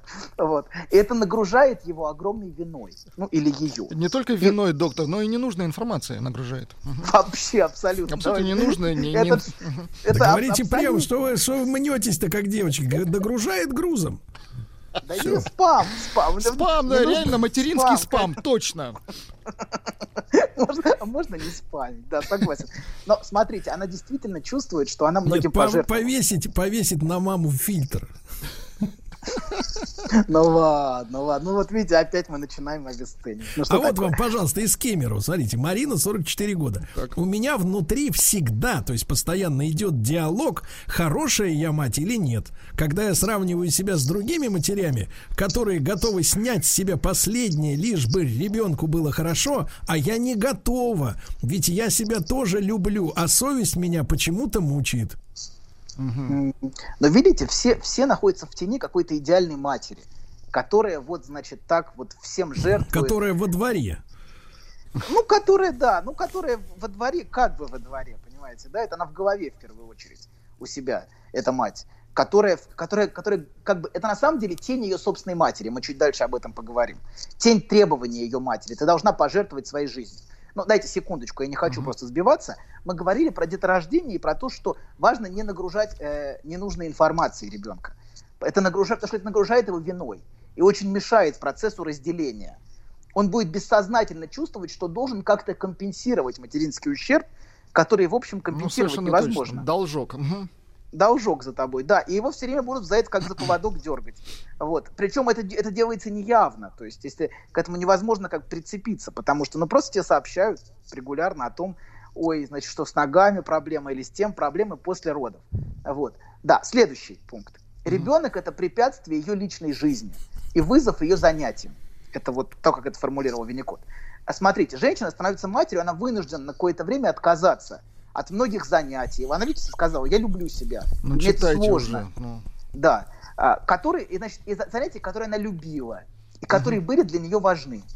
Вот, это, это то, то она вынуждена этого отказаться во время, во время а, рождения ребенка. На какое-то время ей становится невозможно заниматься ничем, кроме ребенка. И это ее и профессиональная, карьерная реализация, и ее хобби, и ее общение с друзьями и подругами. Это все на первых порах откладывается или происходит только урывками. Вот, да. Сергей, А, зач- зачтите, что вас так Мне кажется, он там- он там развеселило. Да, это прекрасно, просто это прекрасно. Нам из прислали, да, Санкт-Петербурга, из фотографию. Санкт-Петербурга. Доктор был бы хорошей матерью. Нет, пишут еще, что нужно пригласить Ка- Касперского в семью. И прислали нам фотографии из сказки «Должок», где палец... Из, из тазика. Да, да, да, из тазика торчит и «Должок». Ладно. Да, смотрите, она вынуждена... Нет, не ладно. Доктор, продолжайте, это опять из кино. Инфант террибль. Да. Да, ее, она вынуждена отказаться на какое-то время от, своей, от своих нарциссических амбиций, от своей карьерной реализации. А, и это, это, это действительно большая жертва. А, и она, например, может злиться на мужа, которого все это сохраняется. Который может спокойно идти, встречаться с друзьями, приходить поздно, в тот момент, когда она чем-то жертвует. Конечно, у нее это вызывает болезненные чувства. И еще в этот период очень сложно некоторым истерическим женщинам, которым важно постоянно поддерживать свою желанность как женщины в глазах мужчин. Потому что для них, например, легкий флирт а, это важнейший способ поддерживать самооценку и ощущение собственной ценности. Как вы понимаете, будучи запертой в четырех стенах, а, такой способ поддержания самооценки уже невозможен. Вот. Или еще, рождение ребенка – это крепкая связь с одним конкретным мужчиной. Во-первых, она должна выбрать и остановиться на этом конкретном мужчине. А, да, А при этом она все время пронизана сомнением в отношении мужчины. И а, это все переживается как капкан очень часто. И еще от этого мужчины она теперь в значительной степени зависит к тому же. И не может просто так взять, хлопнуть дверь и уйти. Как она могла бы сделать, если ей становилось тяжело и плохо в отношениях. Если ей плохо, она уже не может так взять просто и хлопнуть дверью. Вот. И это все переживается как захват некоторыми женщинами. И оказывает очень сильное депрессивное влияние. И иногда мешает полностью эмоционально отдаться отношениям с ребенком, который ощущается ей как захватчик или же как причина захвата. И это действительно тяжело. Да, ну что там, что там ржете, давайте. Да нет, просит под конец Куклус Клан еще раз сказать. Да, да, на, на тишине Куклус Клан Под три раза, конец, можете сказать? Под конец, да, да, а ну, то товарищ на сегодня день, на бис, день да. не задастся. Да. Хорошо, дайте один пункт расскажу, а дальше... Давай. Это, значит, следующий пункт. В большей или меньшей степени она чувствует, что ее мать, что ее мать требует ребенка. Так что ребенок появляется, чтобы удовлетворить ее мать. Следующий пункт. Для некоторых женщин требование матери является основной причиной, почему они рожают ребенка. Чтобы ее мать от нее отстала. Типа родила ребенка, можешь жить дальше. Сделал дело, гуляй смело. Вот. К сожалению, такой ребенок изначально оказывается жертвой отношений матери с ее матерью и инструментом в отношениях. Ей намного сложнее его любить, если он появился по требованию матери. Гораздо лучше, если ребенок рождается от, материнского, от, от, ее, от ее собственного желания и как плод любви мужчины и женщины, чем как способ отделаться от требований собственной матери. Есть много сказок, где детей в качестве жертвы отдают бабе Яге. Вот, это такая типичная сказка. И они вполне отражают эту бессознательную реальность такого рода отношений матери и дочери, построенных на вине и требований «дай мне ребенка». Да. Давайте еще один шаг сделаем в этом пункте вглубь. Вот, э, я С на- на- удовольствием. немножко пристегнитесь, немножко напрягитесь. Да, я чуть выше сказал, что ребенок для девочки в ее бессознательном является ребенком от отца. Это дар, как бы дар, полученный от него. Бессознательная фантазия. В бессознательной фантазии от отца. А с другой стороны, ре- ребенок является ребенком для матери, понимаете? Да, чтобы удовлетворить ее собственную мать. Это сложный пункт, очень Хватит сложный. уже. Ну что он там Ну, смеется? спрашивают, есть ли у вас колпак белый. С прорезями. Прекратите, ну, отвратительно. Да я просто предвкушаю, как он в шоке, в шоке. Как она скажет. Я- Так он и, так он и Back Wife Me Better не скажет. У него получится Back Wife. И это очень хорошо. Опять расизм. Бэквайф. Расизм. Расизм. Хорошо. Да, главное, главное, случайно «Р» произнести правильно, если находишься среди людей в белых колпаках. Можно неправильно сказать. И получится Курт Лопат. И получится нехорошо, получится нехорошо. Да. да, ладно. Следующий пункт. Продолжаем? У нас Ну, 30 совсем один, 30 совсем секунд, один. док, осталось. 30 ага. секунд и, и Куклукс еще у вас, да, задание есть. Так, хорошо. Ребенок повреждает ее грудь в процессе кормления. М. Грудь это не только аппарат для кормления, но Нет. и сексуальный объект. В ее отношениях с мужчиной, да и в ее отношениях с самой собой тоже. И она боится, что, что столь нарциссически важные для каждой женщины часть ее тела станет непривлекательной. И теперь Куклукс клана, пожалуйста, на, на, за- на закуску. Под пожалуйста. занавес, давай. Пожалуйста. Ква-ква-ква. Ну, Ну. док. Ку-кус-кван. Еще больше подкастов на радиомаяк.ру.